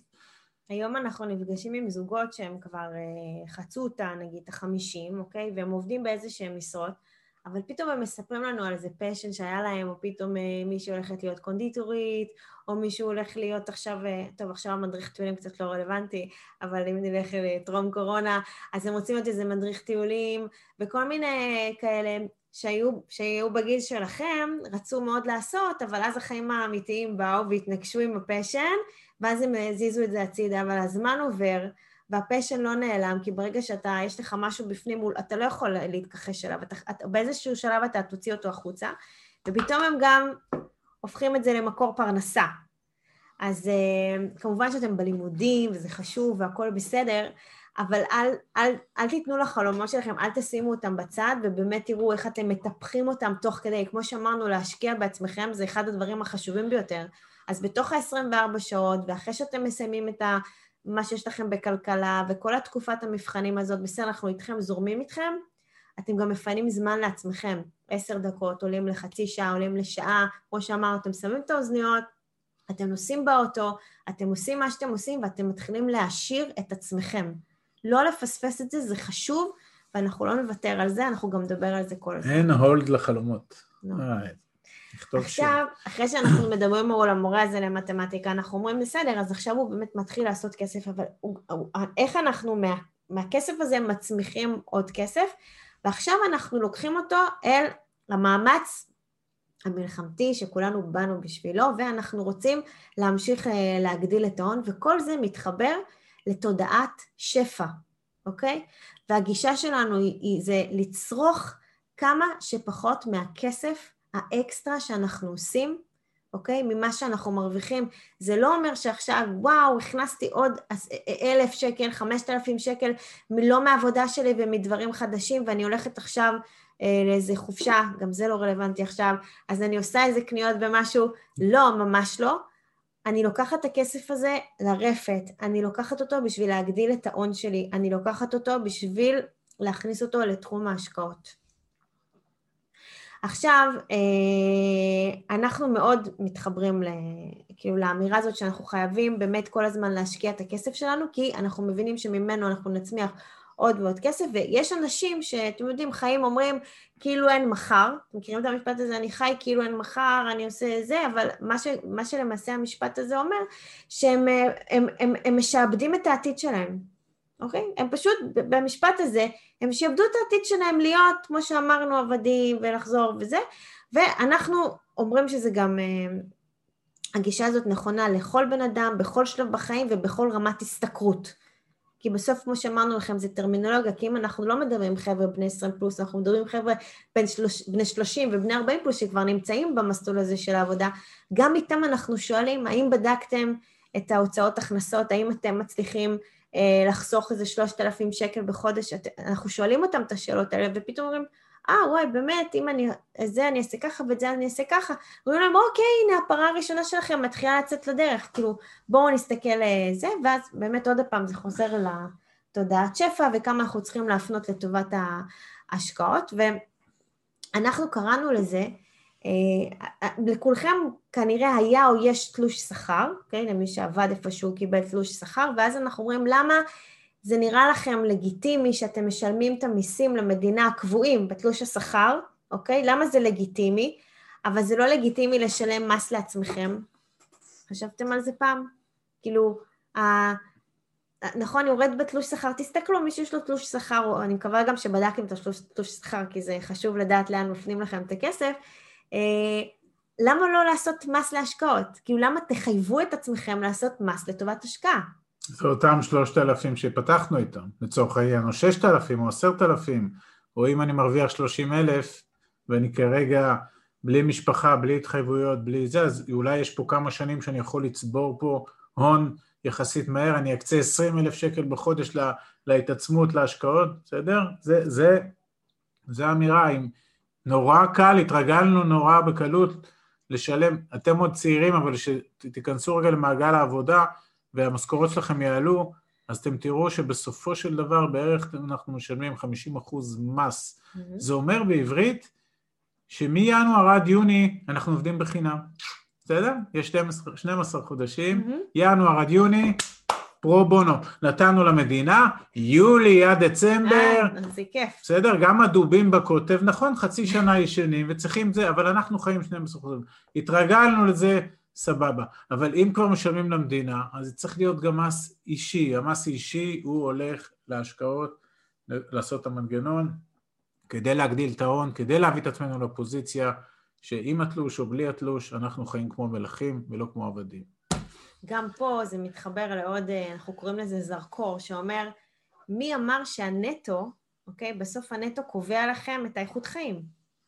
אתם מבינים את זה? כי בסוף כששואלים אתכם כמה אתם מרוויחים בנטו, או שאתם הולכים להיריון עבודה, אני לא יודעת גם איך זה עובד, ואומרים את הנטו הזה, אז אתם מבינים שהוא קובע. הוא קובע. הוא, לפי, זה אתם, לפי זה אתם חיים את החיים, וזה עוד פעם משעבד אתכם ולוקח לכם, אה, לוקח אתכם. עכשיו, יש חבר'ה שאולי באמת מפרישים כאן כסף אה, מדי חודש, אולי לחיסכון וכ- וכולי, שזה בסדר, אבל גם, גם פה אני לא יודעת אם יש כאן איזו פעילות יזומה שאתם באמת חושבים ובודקים באמת לאן אתם מפרישים את הכסף וזה לא עובד על איזשהו טייס אוטומטי. עכשיו, כל מה שאנחנו אומרים לכם זה מבוסס אה, על בסיס ניסיון, אה, זה מזוגות שאנחנו נפגשים איתם והם הם, הם אומרים לנו לא, אנחנו לא חוסכים, ואז אנחנו אומרים להם, רגע, אתם לא מפרישים אולי משהו לילדים וזה, ואז הם אומרים, אה, כן, אנחנו עושים 500 שקל לכל ילד באיזשהו דן חסכן כזה או משהו כזה. אומרים להם, רגע, הנה 1,500 שקל שיושב ומה, מה קורה איתו? ואז הם אומרים, וואלה, לא, לא חשבנו בזה, אז אוקיי, אז אולי נעשה... אבל למה הם מפרישים? כי ההורים שלהם, כשהתינוק נולד, אמרו, תפתחו עכשיו את הקרן, כי כשהוא יגיע לגיל 20 נשלם לו את המכללה למינהל. אבל כי כשההורים שלהם היו ילדים, אז היה דבר כזה ריבית על הכסף. כן. ההורים שלנו, שלכם, הם פעם קיבלו באמת ריבית בבנק, היה דבר כזה, היום אין. אתם מבינים? אז זה גם מבוסס, אז פה זה ה-IQ פיננסי הזה, הוא, הוא גם, הוא לא נכון, אוקיי? הוא משבש את השיקול דעת. וגם עוד פעם, נהיה כאן המסלול האוטומטי, זאת אומרת, עד שכבר הוצאת מעצמך איזשהו יצר אה, יזמי, סלש חיסכון, לא יודעת איך תקרא לזה, הוא גם לא כל כך אה, מסונכרן עם, ה- המציאות, עם המציאות. נכון. מקרו-כלכלי. איפה? בואו ניתן כמה דוגמאות על ה... אה, זהו, עכשיו אה, דיברנו, דיברנו מלא על אה, ערך בכסף, אז אמרנו, גם רצינו לתת לכם קצת דוגמאות. מעבר למורה למתמטיקה, שהוא כאילו, אוקיי, הם המציאו אותו, נכון, המצאנו, אבל אנחנו בטוחים שיש כזה.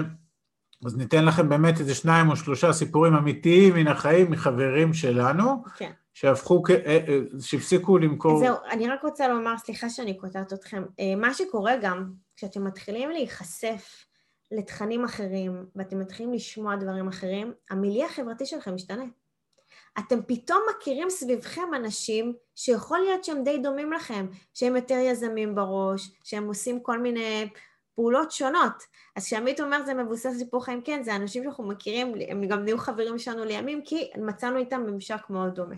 כן, אז הסיפור הראשון, אנחנו נעשה את זה בקצרה כי הזמן מתקצר.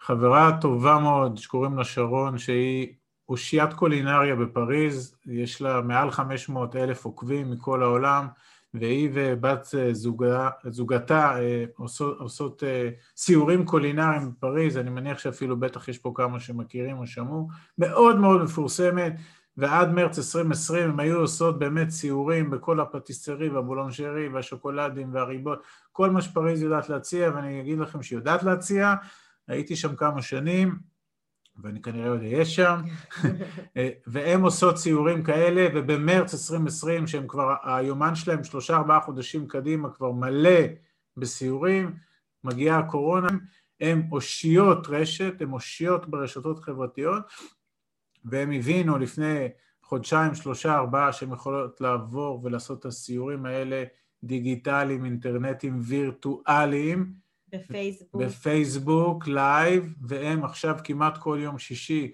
עושות סיור בפינה כזאת או אחרת בפריז. אפילו בסגר. אפילו, אפילו בסגר, בסגר. שאנחנו גם בסגר. אגב, גם הם היו לא, בסגר, בסגר שלהם. היה מותר להם לעשות באלף מטר, הם עשו אלף מטר סביב הבית, והם כל יום שישי מעלות מעל אלף איש מישראל, שעולים איתם לסיור של שעה, שעה וחצי בפריז, ודקה אחרי שהם מסיימים את הסיור זה עולה אצלם לאתר שלהם ולרשת שלהם, ואתם יכולים גם לצרוך את הסיור הזה על מה שהם יראו לכם בפריז, ויש להם ערך, הם באמת ברמה הזאת, הם ברמה בינלאומית. בסדר? סיפור אמיתי, אתם רוצים, תתקשרו לשרון עכשיו, תשאלו אותה. זה הסיפור הראשון. היי שרון. כן. עכשיו, אה, יש לנו חבר, הוא מהנדס, הוא סופר מוכשר, הוא עובד בהייטק 24/7, ובלילה הוא מומחה פיננסי, אוקיי? עכשיו, הוא התחיל להתעניין בכסף לפני כמה שנים, עכשיו, במקביל לזה שהוא מהנדס, הוא מתחיל לקרוא בלילה ועושה מלא עבודות ומתעניין וכולי. ו- ול- ולימים מתחילים לשאול אותו כל מיני שאלות בעבודה, והוא הופך להיות אושייה פיננסית בעבודה שלו, אוקיי? תהיה טכנאי בהייטק. הוא כן. מהנדס בהייטק, אבל שואלים אותו מה עם התלוש, מה עם הקופת גמל, מה עם הפוליסה, מה עם הדמי ניהול, מה עם הזה, והוא יודע. הוא יודע, הוא יודע, וכל פעם ששואלים אותו הוא ממשיך לאתגר את עצמו ולומד עוד ועוד ועוד, ואז הוא מתחיל לעשות הרצאות. הוא מעשיר את העובדים במקום העבודה שלו על אה, פיננסים וכזה, ביטוחים, פנסיות, שוק ההון וכולי, והוא מתחיל, במקביל הוא פותח בלוג, בלוג קטן, והוא מתחיל אה, לכתוב בו ולהשאיר ולתת ערך שאנחנו נותן מדברים עליו ערך, כל הזמן. ערך, האיש לא פראייר. הוא יודע מה הוא מדבר. איך הוא יודע? הוא למד. למה הוא למד? זה עניין אותו. בדיוק. שי בדיחי, עמית? שי אה, בדיחי, שי בדיחי. אלוף. האיש והאגדה. בואו נקצר את זה. יש לו זה היום. הוא עם, עם עוד שותף, יש להם קבוצה קבוצה מעל 50 אלף. איש, ידע שווה כסף או משהו כזה, ו, והאיש עכשיו גם עשה עם השותף שלו אה, קורס אה, על שוק ההון, ובאמת ישבו חודשים ארוכים ושמו הרבה מאוד ערך בתוך אה, אה, מכשיר דיגיטלי פיננסי שלמעשה כל אחד יכול לקנות. הנה דוגמה, האיש, ו- וזה בן אדם שהוא גם מוכר זמן כמהנדס בהייטק, והוא גם מוכר ערך באזרחות, בסדר? ואצלו זה בכלל, תדברו איתו, נראה לי יכול לתת הרצאה שלמה על, ה- על הסיפור הזה. אה, אז יש זה לנו, יש שי. לנו עוד דוגמאות, יש לנו את הדוגמה אבל על נראה ה... לי זה כן, מספיק, אבל נראה לי זה רק מספיק. רציתי לסיים את הנושא הזה לפני שאנחנו עוברים על ה- להצגה. אה, אין שחקנים, סתם, כן? אבל אה, שוהם נתן לנו פה איזה אינפוט קטן, שהוא אומר שבסוף הפחד לפעמים משתק, אוקיי? לפעמים אתה יכול להגיד, וואי, אולי אני לא טוב מספיק, איך באמת אני יכול לדעת שהערך שאני נותן הוא באמת כזה, יש לו value, ואנשים ירצו אותו, ו...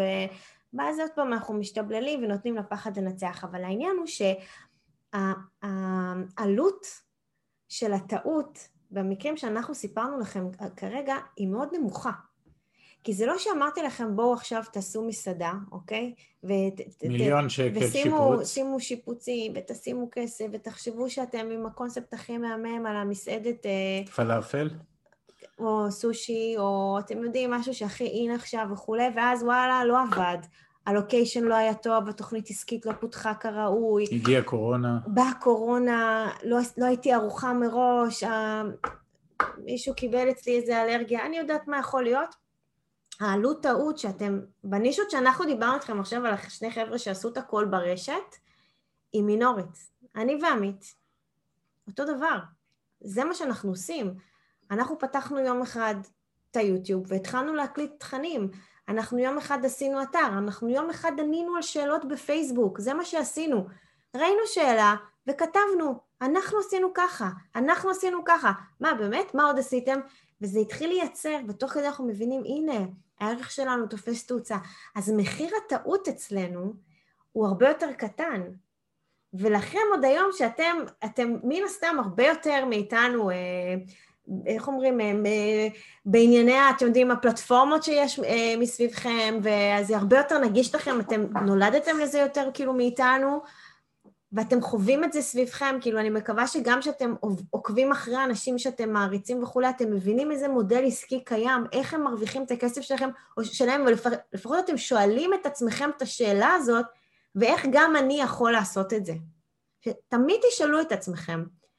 ולאט לאט אתם תצליחו גם לפרק את הפחד ולפרוץ. מקסים. מקסים. מקסים ואותנטי. אה, אותנטי, טוב, טוב, כן. יאללה, חברים, ההצגה מתחילה, תשבו, קחו שלוק מים, כי עמית הולך פה לתת לכם בראש.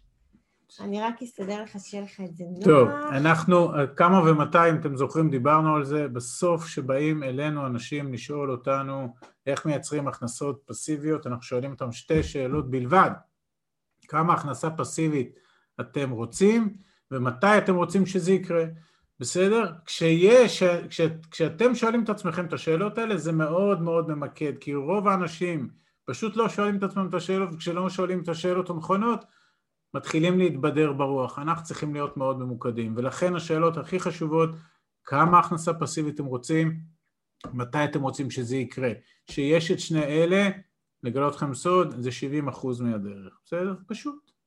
יאללה, אז זה כמה ומתי. עכשיו תראו, אני אתן שתי דוגמאות על שתי משפחות מאוד מאוד מאוד דומות, אחת משפחה מאוד, שתיהן רוצות כמה ומתי, אחת מאוד מאוד סולידית, אחת מבינה שבשביל להגיע למה שהיא רוצה, היא צריכה לעשות מהלכים פחות סולידיים, יותר מסוכנים, you name it, זה לא משנה, אבל כמו שאמרתי קודם, בשביל לקפוץ מדרגה, בשביל לעלות, בשביל לעבור, לפרוץ תקרות זכוכית, צריך לעשות מהלכים פורצי דרך, בסדר? עכשיו גם פה אפשר להתווכח עד כמה זה פורץ דרך, עד כמה זה סולידי, לא סולידי, גם מה שאני אראה עכשיו יהיו כאלה שיגידו זה בכלל לא, זה, זה, זה מאוד מינורי, זה בכלל לא מסוכן, ויהיו כאלה שיגידו אימא'לה אני לא יכול זה, אבל בסדר, אני אראה לכם שתי משפחות, משפחת כהן ומשפחת ברקוביץ', שתיהם עם שלושה ילדים, שניהם גרים ברמת גן, בשתי המשפחות שני ההורים שכירים,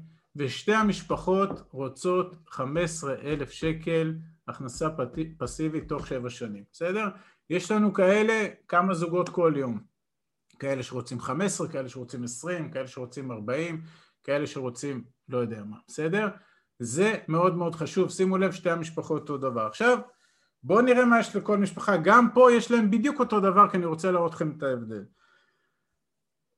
אנחנו, אם אתם זוכרים, ב, ב, ב, גם בדוגמאות הקודמות דיברנו בסוף שאנחנו מדברים על תזרים מהשקעות בעולמות שלנו של 7% נטו, בסדר? כלומר, בשביל, ראיתם שהם רוצים 15,000 שקל, בשביל ה-15,000 שקל להכנסה פסיבית הם יצטרכו להגיע להון עצמי של 2.6 מיליון, שההון העצמי הזה יושקע ב-X השקעות במודל שלנו, זה יביא להם 7%, זה 15,000 שקל. עכשיו בואו נראה מה יש להם, ונזכור שהם נתנו לעצמם 7 שנים, כי אם היו להם היום 2.6 מיליון, והם היום היו מפזרים את זה בהשקעות, אז שנה הבאה היה 15,000. אבל אין להם, ואז אנחנו ננסה להראות להם איך אפשר להגיע ליעד. שאלות? הכל ברור? יאללה. טוב. אז ככה, אז שתי המשפחות הן מרוויחות בנטו 30 אלף שקל, הן מוציאות 20 אלף שקל, לשתיהן יש דירה ללא משכנתה בשווי 2 מיליון שקל, לשתיהן יש קרנות השתלמות נזילות בשווי 350 אלף שקל, לשתיהן יש קופות גמל שאפשר למנף אותן, לקחת הלוואה על חשבונן בשווי 200 אלף שקל, לשתיהן יש פנסיות של מיליון שקל, ניירות ערך בבנק 300 אלף שקל וחשבון חירום 150 אלף שקל, מי זוכר מה זה חשבון חירום? חיי לא מותרות כפול כמה חודשים. יופי, אז אנחנו, האם החשבון הזה ייכנס לתוך החישוב פה שלנו עכשיו? אנחנו נשתמש בכסף הזה? לא. לא. לא, לא אוקיי, אז אבל, אבל כן ציינתי אותו. בסדר, עכשיו בואו נראה מה משפחת כהן אה, עושה. אז קודם כל אתם רואים שיש פער של עשרת אלפים שקל בין הכנסות להוצאות, בסדר? ואני מתוך הפער הזה, אנחנו אומרים להם, עשרת אלפים האלה, בואו נשתמש בהם טובת המודל, כמו השלושת אלפים שנתנו לכם דוגמה. אצלם יש עשרת אלפים, אבל גם העשרת אלפים אנחנו אומרים להם, אל תצבעו את כל עשרת אלפים למודל, תצבעו רק שבעת אלפים. למה אנחנו רוצים שהם ישאירו שלושת אלפים שקל לא בתוך המשחק? למי יש רעיון? שיוכלו ללכת ימינה-שמאלה. נכון, כי החיים דינמיים, ויש הפתעות, ויש טסט לאוטו, והילד, הבא, יש בר מצווה, ויש פלט על השיניים, בסדר? ולכן אנחנו משאירים להם חגורת הגנה, חגורת שומן. כי אם הם מרוויחים 30 ומוציאים 20, ואני משאיר להם 3,000 הגנה, בסדר? אז מבחינתי כל משהו מעל ה-23, 23 ושקל, עד 30 צבוע. זוכרים את המס הכנסה אישי? זה המס הכנסה אישי שלהם 7,000 שקל שיהיו צבועים עכשיו למשך שבע שנים. למה שבע שנים? כי זה הטיימליין שלהם, נכון? 15,000 תוך שבע שנים, זה מה ששתי המשפחות רצו. איתי עד עכשיו? כן?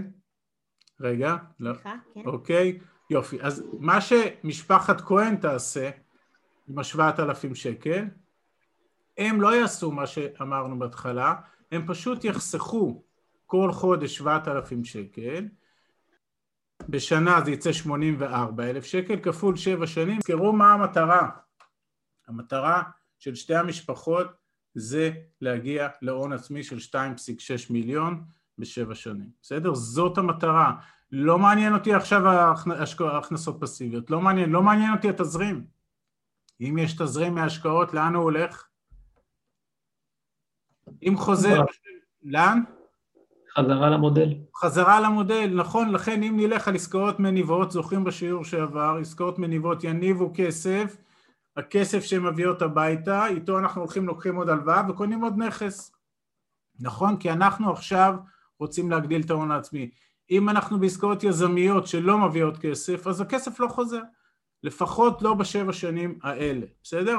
אז משפחת כהן מפחדת לעשות מהלך של הלוואה, כמו שעשינו עם השלושת אלפים שקל בדוגמה של הפרה הראשונה, והם פשוט חוסכים כל חודש שבעת אלפים שקל, מקץ שבע שנים, אוקיי, אז כמה יש? 588. משפחת ברקוביץ', בסדר? הם יותר אמיצים, הם הולכים, לוקחים את השבעת אלפים, הולכים איתו לבנק, ומבקשים מהבנק הלוואה, כמו שהראינו לכם קודם, בריבית נגיד של שלושה אחוז, ולוקחים 450 אלף שקל, שוב פה המספרים הם פלוס מינוס, כן, אל תלכו איתי לרב, אבל הם לוקחים 450 אלף שקל, שימו לב מצד שמאל למטה, עלות ההלוואה שלהם אחרי שבע שנים, 95 אלף שקל הם יצטרכו, זה הריבית, בסדר?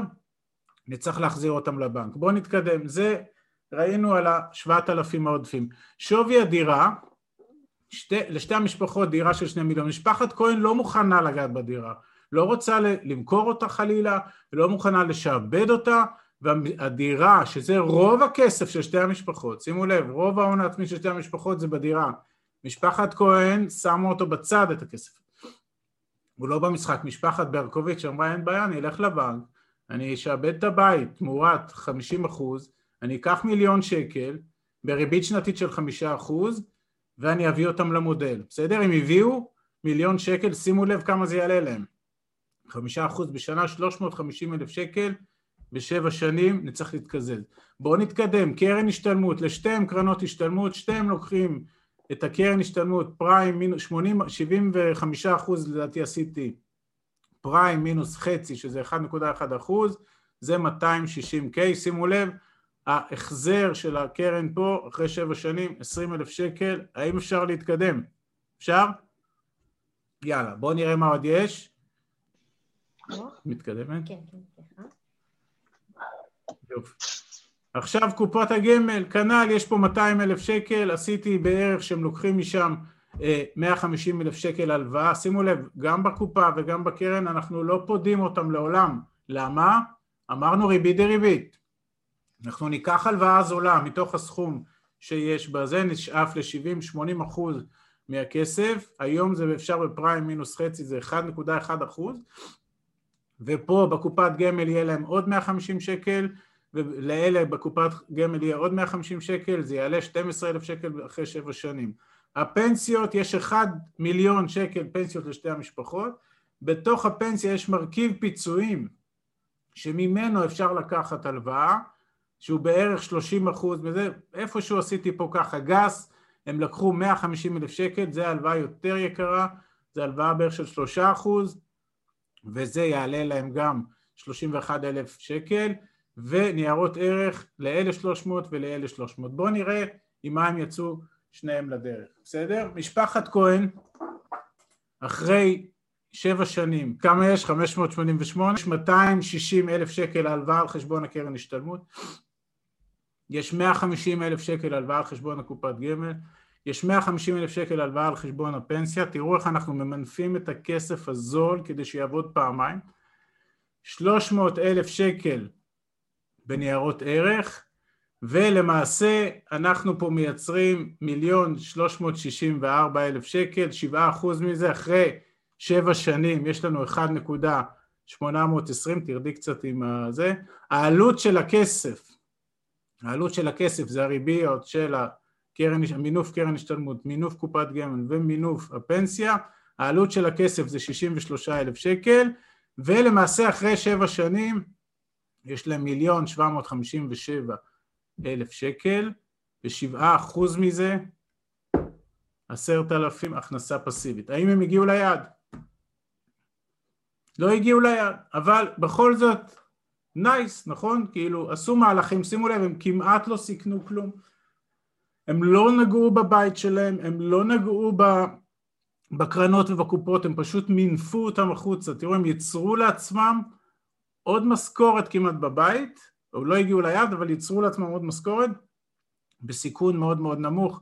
האם זה מובן והאם יש פה דברים שהם לא מובנים? יאללה, בואו נראה מה ברקוביץ' עשו. ברקוביץ' לקחו מיליון שקל משכנתה, כל שאר הדברים אותו דבר, 260 מינפו מהקרן השתלמות, 150 מינפו מהקופת גמל, 150 מינפו מהפנסיה, 300 מהניירות ערך ו-450, אתם זוכרים מאיפה הם באו? מאיפה באו 450 אלף? השבעת אלפים כל חודש הלוואה לשבע שנים, נכון? השבעת אלפים, הפער שלהם בין הכנסות להוצאות, שבעת אלפים, נכון? שלושת אלפים, היה פער עשרת אלפים, נשארנו שלושת אלפים, נשאר שבעת אלפים. הלכנו עם השבעת אלפים לבנק, קיבלנו הלוואה 450, איתי? בסדר, חבר'ה? נראה לי שהם בסדר. טוב, אז הם יוצאים עם שני מיליון שלוש מאות. עכשיו שימו לב, הם יוצאים לדרך עם שני מיליון שלוש מאות, משפחת אה, כהן יצא עם, אה, אם אני לא טועה, עם אחד שמונה, משהו כזה, היה הבדל של המיליון, של המיליון שקל אה, אה, משכנתה שהיה פה, ש, שלאלה יש ולאלה אין, ולמעשה אנחנו לוקחים את השניים, הם לוקחים את השניים שלוש מאות ומשקיעים אותם בכלי שנקרא פוליסת חיסכון, בסדר? אני אעשה את זה בקצרה, פוליסת חיסכון זה כלי שמשווק על ידי חברות הביטוח ומייצר נסחר בשוק ההון ובעיניים שלנו במסלול הכללי שהוא מסלול יחסית סולידי הוא מייצר בערך 7% בשנה. שימו לב מה אנחנו עושים, אנחנו לוקחים את כל הכסף, הולכים איתו לשוק ההון ושמים אותו שם 7% בשנה בריבית דריבית, הוא עושה רווח של מיליון 393 מזה אנחנו מקזזים 25% מס רווחי הון אחרי שבע שנים, למה שבע שנים? כי זה הטיימליין שלנו, ופה נשארנו עם מיליון 44 רווח במסלול הזה, בסדר? לקחנו את הכסף, השקענו בפוליסת חיסכון, אבל לא, בזה לא נגמר, כי דקה אחרי שהשקענו שני מיליון שלוש מאות בשוק ההון, מינפנו החוצה, לקחנו הלוואה מהפוליסת חיסכון בגובה 80 אחוז מהסכום בריבית של פריים מינוס חצי, היום זה 1.1, בגרייס מלא לשבע שנים. כלומר, במשך שבע שנים אנחנו לא נחזיר את הקרן ולא נחזיר את הריבית. עכשיו שימו לב מה קרה, 80 אחוז משני מיליון שלוש מאות זה מיליון שמונה מאות. לקחנו את המיליון שמונה מאות והשקענו אותו בעולמות האלטרנטיביים, בנדלן שלנו שעושה רק שבעה אחוז. בסדר?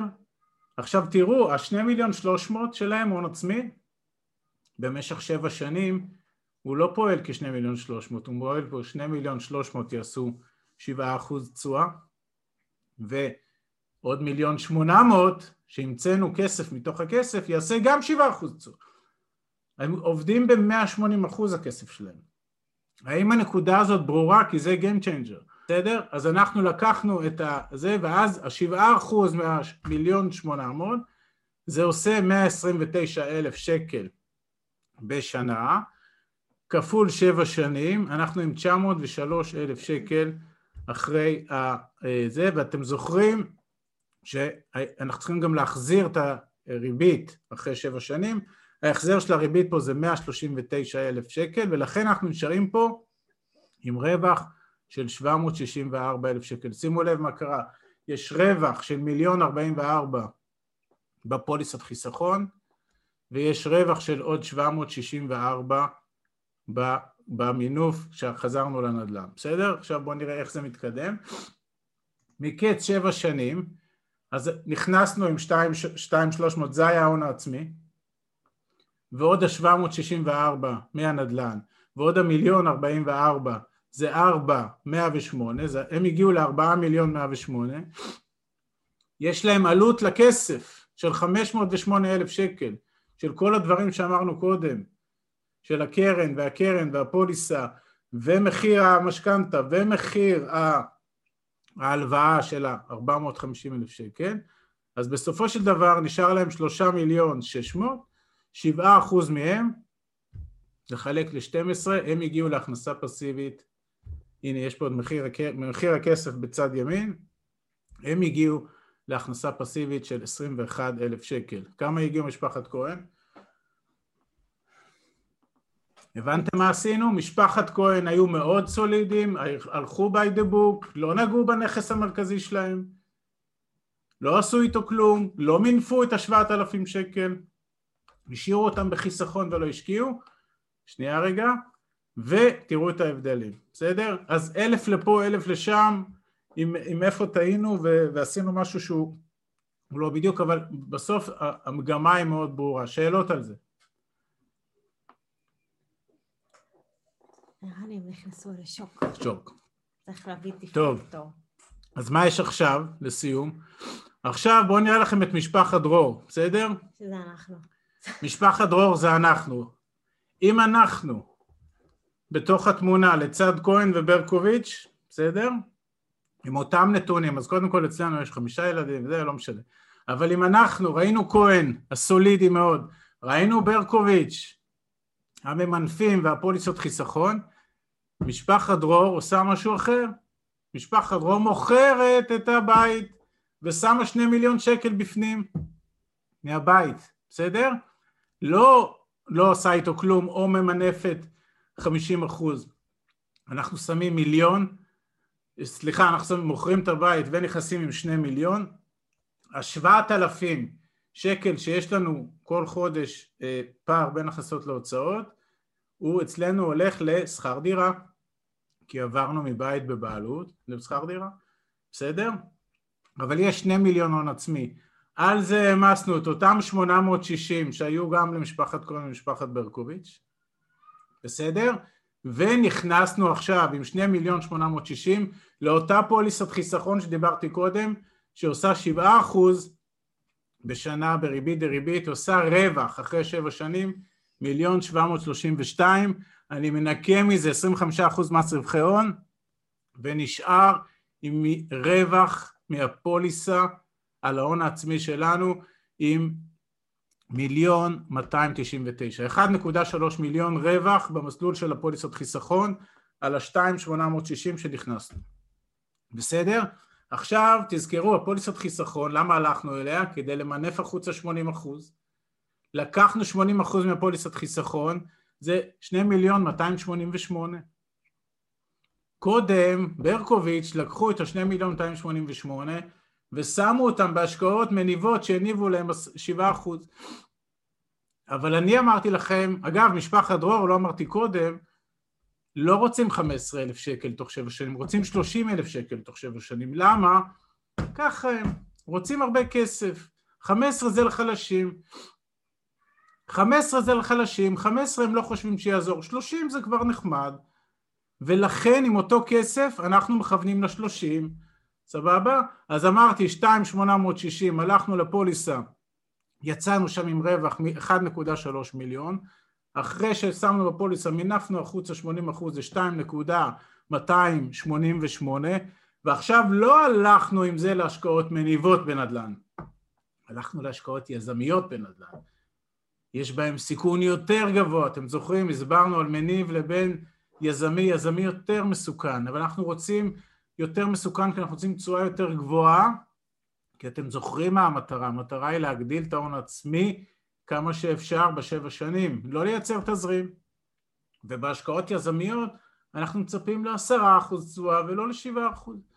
אז פה יהיו עשרה אחוז בשבע שנים, יהיה פה מיליון ארבע מאות אלף רווח בנישת הנדל"ן, בזרוע של הנדל"ן. עכשיו בואו נראה מה קרה אחרי שבע שנים. היה מיליון 299 רווח מהפוליסת חיסכון, היה 1.4 רווח מהנדל"ן, והיה 2.860 ההון העצמי.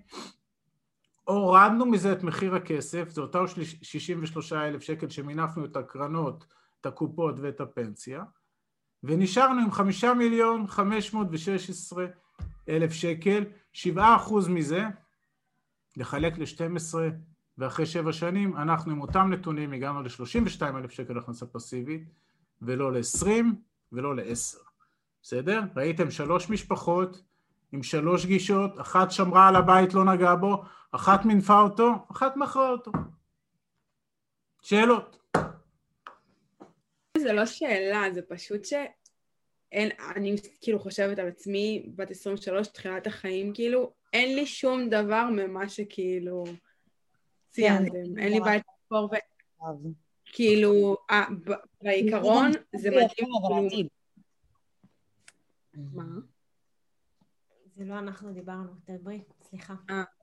קיצר, אז אני אומרת כאילו, אז לא יודעת אם זה אפילו שאלה, אבל פשוט כאילו, נראה לי שמה שיותר רלוונטי אלינו, זה נגיד מה שדיברתם עם השלושת אלפים, של כאילו איך לעשות את הצעד הראשון, ואז משם כאילו להתגלגל למקום של כי, כאילו תאמרו לי מה אתם חושבים, אבל נראה לי, כאילו ככה אני מבינה את זה.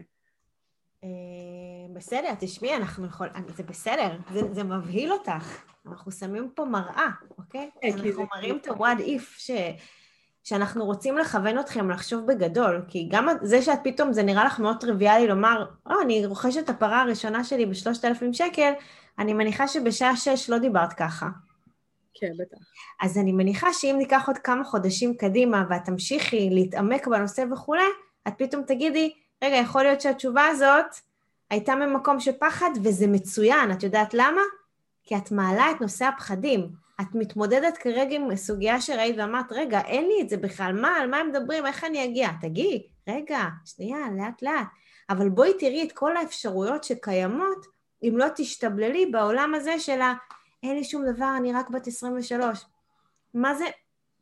ממש לא. את בת 23, את כבר בת עשרים. אני כאילו אומרת, אני לא רוצה לחכות להגיע לרגע שכאילו אני אקנה... רגע, יעל, יעל, שנייה, שנייה, שנייה, אנחנו 90 אחוז מההרצאות דיברנו על, ה, על הטקטיקה ועל המיקרו-טקטיקה, על הפרה הראשונה זה טקטיקה. מה שעכשיו הראיתי בסוף, זה הכל, all in, זה הראינו לכם מה אנחנו עושים עם זוגות ומשפחות שבאים אלינו עם הדירה ועם הקרן ועם הזה, ואז איך, והראינו לכם איך אפשר לה, לה, להגיע עם זה לקצת, ליותר ולהרבה יותר. את, אל, ת, אל תקחי את זה לשם, ברור שזה לא רלוונטי עכשיו. רק אם תצליחי מההרצאות האלה לפתוח את ה mindset ואולי לראות איך את חושבת השקעתית ולא חושבת בזבזנית, הרווחנו את לחמנו. בסדר? טל, לגבי הזה אתה צודק, זה 588, משפחת כהן עליי מקבלים עוד אלף שקל בחודש, הגיעו ל-11, עדיין לא הגיעו ליעד, והיו מאוד שמרניים, בסדר? אני לא ביקורתי, אני רק אומר, משפחת ברקוביץ' הגיעו ל-20, משפחת דרור הגיעו ל-32, עכשיו תבחרו באיזה משפחה אתם רוצים להיות, זה הכל. ויש לנו פה מלא ילדים, יבואו עוד כמה, לא נשים לב. כן, עוד שאלות. לי יש כמה שאלות, אה, שאגרתי אותן ככה כדי לא לקטוע את הרצף.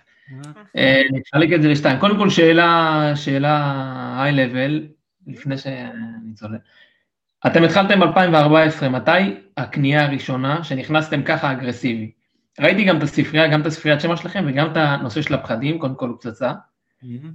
והסיבה שאני שואל, כי כדי לפתור, שזה בדיוק מתחבר לשאלה הבאה שלי, זה כדי לפתור את הנושא של הפחד, אתם צריכים להבין כאילו מאיפה, מה, מה הסיכונים, אתם קוראים, אתם לא רוצים לדבר בסיכונים, אתם מדברים בסיכויים, אבל איפה, איפה זה מגולם? אז אני יודע נגיד שהצלחתי ללקט אחריכם שאתם כאילו משקיעים בעיקר ב multi family וכאלה, יש לכם עוד כל מיני e-commerce, אבל איך אתם פודים את זה דה פקטו? יושבים על דף ואומרים איפה, איפה הסיכונים שיכולים לרדת, וכמה זמן לקח לכם באמת לבצע את הרכישה הראשונה מהרגע שהחלטתם אה, אה, לקחת את זה קדימה.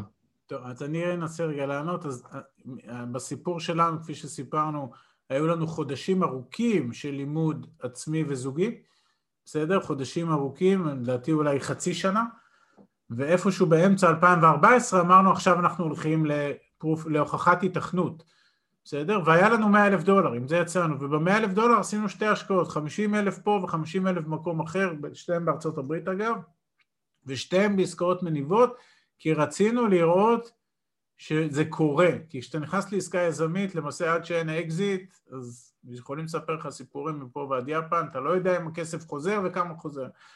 ואנחנו חיכינו רבעון, כי בארצות, בחו"ל לרוב הכסף מגיע כל רבעון כדי להוריד עלויות, לא משנה. ואחרי רבעון הגיע צ'ק מפה והגיע צ'ק מפה, משתי השקעות, בשני זה, במודל של ההכנסות פסיביות, בסדר? היינו ממש ראשית הדרך של בניית ההבנה הזאת שצריך שחקני אלפא. והגיעו, שתי, ברגע ששתי אלה הגיעו, אמרנו, אוקיי, הבנו, אז כרגע כל התיאוריה הפכה להיות פרקטית, ועכשיו אנחנו מבינים שכדי שהרכבת תדהר, צריך לשים לה פחם במנוע. אתם יודעים, פעם הרכבות נסעו על פחם. פחם זה כסף. ולכן אנחנו מהר מאוד התחלנו לעסוק בלהביא כמה שיותר הון או פחם לתוך המנוע של, ה, של הקטר הזה, ו, וגם באחת ההרצאות אפילו, אגב מדברת על זה שהיו השאלות, מה יקרה אם עכשיו נאבד את המאה אלף דולר האלה. בסדר? אז תבינו, ואנחנו מדברים על זה כל הזמן, אנחנו היינו ב mindset שזה לא יקרה כלום, אנחנו נשיג אותם מחדש. למה? כי אנחנו עם גב לקיר. למה אנחנו עם גב לקיר? כי החלטנו שאנחנו עם גב לקיר. החלטנו שאנחנו עם גב לקיר, ולכן אם נאבד 100 אלף דולר, ובהרצאה לפני שבוע איבדנו יותר מה שסיפרנו לכם באנגליה, זה לא עצר אותנו, נהפוך הוא, זה דרבן אותנו. אבל זה ברור שאנשים שואלים את השאלות האלה, ולכן המלצתנו למי שיוצא לדרך, אחרי שהוא שם את עצמו בפוזיציה מיינדסטית כזאת או אחרת, ואחרי שהוא מבין למה הוא יוצא לדרך, וגם על הלמה דיברנו לא מעט, על האורך חיים והתייקרות חיים וכל הדברים האלה, אז עכשיו תסכן, תסכי סכום כזה או אחר, תראה שזה מתאים לך, תעשה מהלך ראשון, תעשה השקעה ראשונה, תראה שזה מתאים לך, יתחיל להגיע כסף, זה יהיה איזו הוכחת התכנות, ומפה צריך, אתם צריכים לראות איך אתם מרגישים עם זה, ומפה אפשר הרבה יותר קל כבר להתקדם לעוד ועוד השקעות. אין ספק שההשקעה הראשונה היא הכי מורכבת, בעיקר תודעתית. עכשיו, מי שנכנס להשקעה בחשיבה מה יקרה אם הכסף נמחק, אז הוא עדיין לא במקום, הוא עדיין לא במקום, בסדר? הוא עדיין לא במקום, הכסף יכול להימחק, אבל זה, אתם צריכים זה רק כסף, אוקיי, חבר'ה, זה, שוב, זה עכשיו, חוזר... עכשיו, אנחנו אומרים את זה, ויכול להיות שאתם לא הכי מתחברים עד הסוף למה שאנחנו אומרים, וגם זה בסדר. זה ברור, זה טבעי. כי, כי זה תהליך. גם לנו לקח זמן לבוא ולשבת בכזה ביטחון ולדבר איתכם, ולהגיד לכם שזה לגיטימי המחשבות האלה, וזה בסדר, וזה ייקח לזה זמן עד שזה יבשיל. בדיוק כמו שיעל אמרה, כאילו, אין לי את כל זה, מה, מה, מאיפה אתם בא... נכון, בסדר, הכל בסדר. אבל תכווני לך לאן את רוצה להגיע, ותכוונו לכם אל הכמה ומתי, ותבדקו מה הגב לקיר שלכם, וכמה חזק אתם רוצים את זה. והדוגמאות האלה שחבר'ה דיברו כאן, תתפסו אותם כשתיפגשו במכללה, כי בטח עכשיו אין לימודים פרונטליים, אבל תתפסו אותם לשיחה, תשבו איתם על קפה. תיתנו אחד, תיתנו לשני, דיברנו על זה, איך אני מביא את הערך שלי למישהו אחר, אולי אני עושה איתו ג'ון ונצ'ר ואנחנו עושים גם משהו ביחד. אולי יש פה מישהו שהוא איזה מומחה על בקורסים דיגיטליים, והוא שמע את הסיפור של טל, והם יכולים לחבור ביחד, ווואלה, לעוף קדימה. תשתמשו אחד בשני, תסיקו מסקנות ביחד. כן, עוד שאלות. מי ששאל קודם, לפי הפתיח, היו לך שש-שבע שאלות. היו עוד כמה, עלינו על הכל? איפה הסת... מי זה היה, אדם? לא ראינו. לא, זה לא היה אדם. לא, זה היה אני, אבל ענית לי בקונטקסט. היה לי עוד שאלות קונקרטיות של, של א', באיזה שלב אתם משלמים את המיסים? זאת אומרת, אבל ענית לי שאם זה מגיע רבעוני, אז אני מניח שזה כבר מגיע מנוקה, אז זה כן. שבעה אחוז. יש לנו, דרך אגב, אה, פודקאסט שהקלטנו השבוע שעבר על מיסים. אה, על כל המיסוי של ה... עם הרואה חשבון, שהוא גם רואה חשבון, גם עורך דין, אתה יודע. כן, וגם יועץ פיננסי, באמת אנחנו מצא, הוא בוננזה של בן אדם, הוא פשוט הכל, אין דבר שהוא לא יודע, אין דבר שהוא לא מבין, הוא מתכלל את כל הנושא הזה של מיסוי. תקשיבו לזה, זה, זה, זה, זה כמעט שעה. אנשים מגיבים לנו על זה שכאילו זה השעה הכי יעילה והכי חסכונית בכסף שהם שמעו. אז פשוט אה, תקשיבו לזה וזה גם מי, יעשה סדר. כן, תקשיבו קודם מי שזה מעניין אותו, מי שעדיין נמצא בשלבים ראשוניים של לימוד ו mindset ולקרוא כן, וחומרים, זה עוד רחוק, זה לא, זה בעיניי אל תתעסקו בזה עכשיו. מי שכבר באמת רוצה לקפוץ למים, אז כן, שיבין גם את סוגיות המיסוי. אבל נראה יעל, לדוגמה, את בואי תגמרי את אבא עשיר אבא אני, אני כל שבוע אנחנו נשאל אותך אני אשלח דרך אדם. כבר יעל בעמוד 22, מי שלא יודע, אבל אחרי הבחינות את גומרת את הספר ואת תכתבי לנו מה זה, בסדר? אל תדאגו, כן. מוותרים לך רק בגלל התקופת מבחנים. אני לא. כן, עמית יותר קשוח. בדרך כלל אני יותר קשוחה מעמית, אבל הפעם נראה לי שהוא... כן, עוד שאלות. לנו היה נגיד ממש כיף. אוקיי. יאללה, דברי. אה, אני חושבת שכאילו, בהתחלה כשהתחלנו את הסשנים, כאילו היו המון דברים שכזה, אימא שלי מאוד, כאילו, דיברתם כזה את אימא שלי, ומאוד אה, זה, אמרתי, טוב, סבבה, חמודים וזה, אה, אבל לא חידשתם, והשני סשנים האחרונים, כאילו ממש פתחו לי, כאילו, ממש כאילו, כאילו, כמו שאמרת, בשש לא חשבת, כאילו, לא חשבתי שאת יכולה לעשות משהו עם שלושת אלפים שקל, ועכשיו אני לגמרי במקום של כאילו, טוב, אני אבדוק ואני אברר ואני זה. אז כאילו, וגם גם הדיבור, כאילו, אני יכולה לומר לך בכללי, לפני שהתחלתי במועדון הנדל"ן, שכאילו מיליון שקל זה היה נראה לי, וואו, זה הרבה כסף, כאילו, ואז אה, כזה אחרי ההרצאה הראשונה דיברתי עם אמא שלי, ואמרתי לה, אני רוצה לפני גיל 30 להגיע למיליון. אז אמרה לי, כאילו אם תתנהלי נכון, את תגיעי הרבה לפני. וזה כאילו, את... אחלה אימא. כן, אמא שלי. אבל זה ה... כאילו זה הדיבור וההבנה, וזה מה ששיניתם לי, כאילו, שאיך להסתכל על הדברים, ואיך... אה, אה, וזהו, והיה מקסים ומדהים. בין עליכם, יאללה, ממש- ממש תודה. ממש. לכם. אה, כן, זה מה שאנחנו רוצים לעשות. וגם, את יודעת, את אומרת הדיבור וזה, אנחנו מדברים אותו דבר לכל בן אדם, לא משנה בן כמה הוא, לא, מש... לא משנה מה ההון העצמי שלו, זה, זה, זה ממש לא משנה לנו. העיקר שעם משהו אחד אתם תצאו עם זה, או עם הרבה, אבל אפילו עם המשהו הקטן אחד שיכול לשנות, אז uh, אנחנו עשינו את שלנו. זה כאילו ה-added value שלנו ביקום הזה, זה מה שחיפשנו לעשות, זה מה שאנחנו עושים כל יום, אנחנו לא מפסיקים לעשות, אנחנו שמחים שהצלחת uh, לקחת מזה אפילו את הדבר הקטן. היום 50 אלף דולר זה 160 אלף שקל, בסדר? אז מי שידע לתרגם 160 אלף שקל שיהיה לו מתוך איזשהו סכום שהוא חוסך כל חודש, וירצה להיוועץ איתנו איך ואיפה ומה להתחיל, אז, אז סבבה, אבל אני אומר עוד פעם, ההשקעה הזאת כסטנד אלון, כהשקעה ראשונה, החשיבות שלה, ואמרנו את זה כל הזמן, היא להפוך אתכם ממתלבטים לעושים, אבל יש פה המון המון mindset, מי שיעשה את הדבר הזה, ויחוש עם זה נוח, אז יהיה לו incentive לעשות את ההשקעה הבאה. אנחנו גם לא רוצים שאתם תישארו רק בפרה אחת עם השלושת אלפים שקל בחודש, אנחנו רוצים שתנצלו את הגיל הצעיר שלכם, שעדיין אין לכם את המחויבות שיש פה לכולנו, אוקיי? למבוגרים ולהורים, ותתחילו לצבור את ההון ואת הרפתות, שלא תגידו לי, עכשיו אני הולך שבע שנים קדימה ואת הסכום הזה אני מחלק להכנסה פסיבית. זה לא מספיק בש, בשבילכם, החיים הולכים להיות הרבה יותר יקרים, אתם צריכים עכשיו לתת את כל ה drive, לחסוך כמה שיותר כסף, לעשות כמה שיותר כסף, בגלל זה נתנו את הדוגמה של ה-added value, בגלל זה דיברנו כמה חשוב הפרה הראשונה, בגלל זה הראינו לכם מה קורה שממנפים ואת ההבדל בין המשפחות, כי אנחנו רוצים אתכם יוצרים עכשיו את המסלול הזה אל עבר הרפת עם הרבה פרות, לא לעצור עכשיו, ממש לא, זה הבוסט. הבוסט לצאת לדרך. מי שחש שיש לו את הסכום והוא רוצה להיוועץ איתנו, אז ש- שיעשה כמו רבים וטובים מעם ישראל, וייצור איתנו קשר מול ה... דרך האתר, ונעשה לכם את זה מאוד מודרך ופדגוגי מה שנקרא, בסדר? ואנחנו מדברים גם עם אנשים בגיל שלכם לא מעט, נכון? יש לנו 40 ו-50 ו-60 ו-70 ועם סכומים גדולים, אבל זה לא משנה.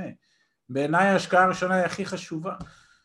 הכי חשובה, ואנחנו יודעים לעשות אותה מאוד, להסביר אותה מאוד מאוד, שאנשים בסוף מקבלים החלטות מאוד מושכלות, עם הבנה מאוד ברורה מה ההשלכות של ההשקעה הזאת, גם בהיבט סיכונים וגם בהיבט סיכויים, כי כמובן שבכל השקעה יש סיכון, בסדר? אז, אז פרטני, מי שזה, רוצ, מי שזה מעניין אותו ורוצה, אני לא עושה את זה פה מול כולם, כל אחד עם הזה שלו, יקבעו איתנו, אנחנו עושים שיחות כאלה על בסיס יומי, אנחנו מלווים, טל יכול לספר לכם שהוא דיבר איתנו לפני שנה, מתי דיברת?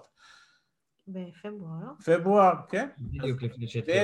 ויש לך קבוצת וואטסאפ, ואם בלילה אתה מתעורר וחולם חלום רע, אז אתה יכול לשאול, לכתוב לנו בקבוצה, נכון או לא? אז יש לנו בערך אלפיים קבוצות כאלה, ומי שרוצה שאלה, שזה, אז שכותב ואנחנו עונים. טוב, שמחנו מאוד, תודה רבה. היה לנו ממש כיף, רים. שיהיה לכם סגר מועיל, להתראות. תודה רבה. ביי. כיף. ביי. להתראות. תודה רבה. כיף. ביי חמודים.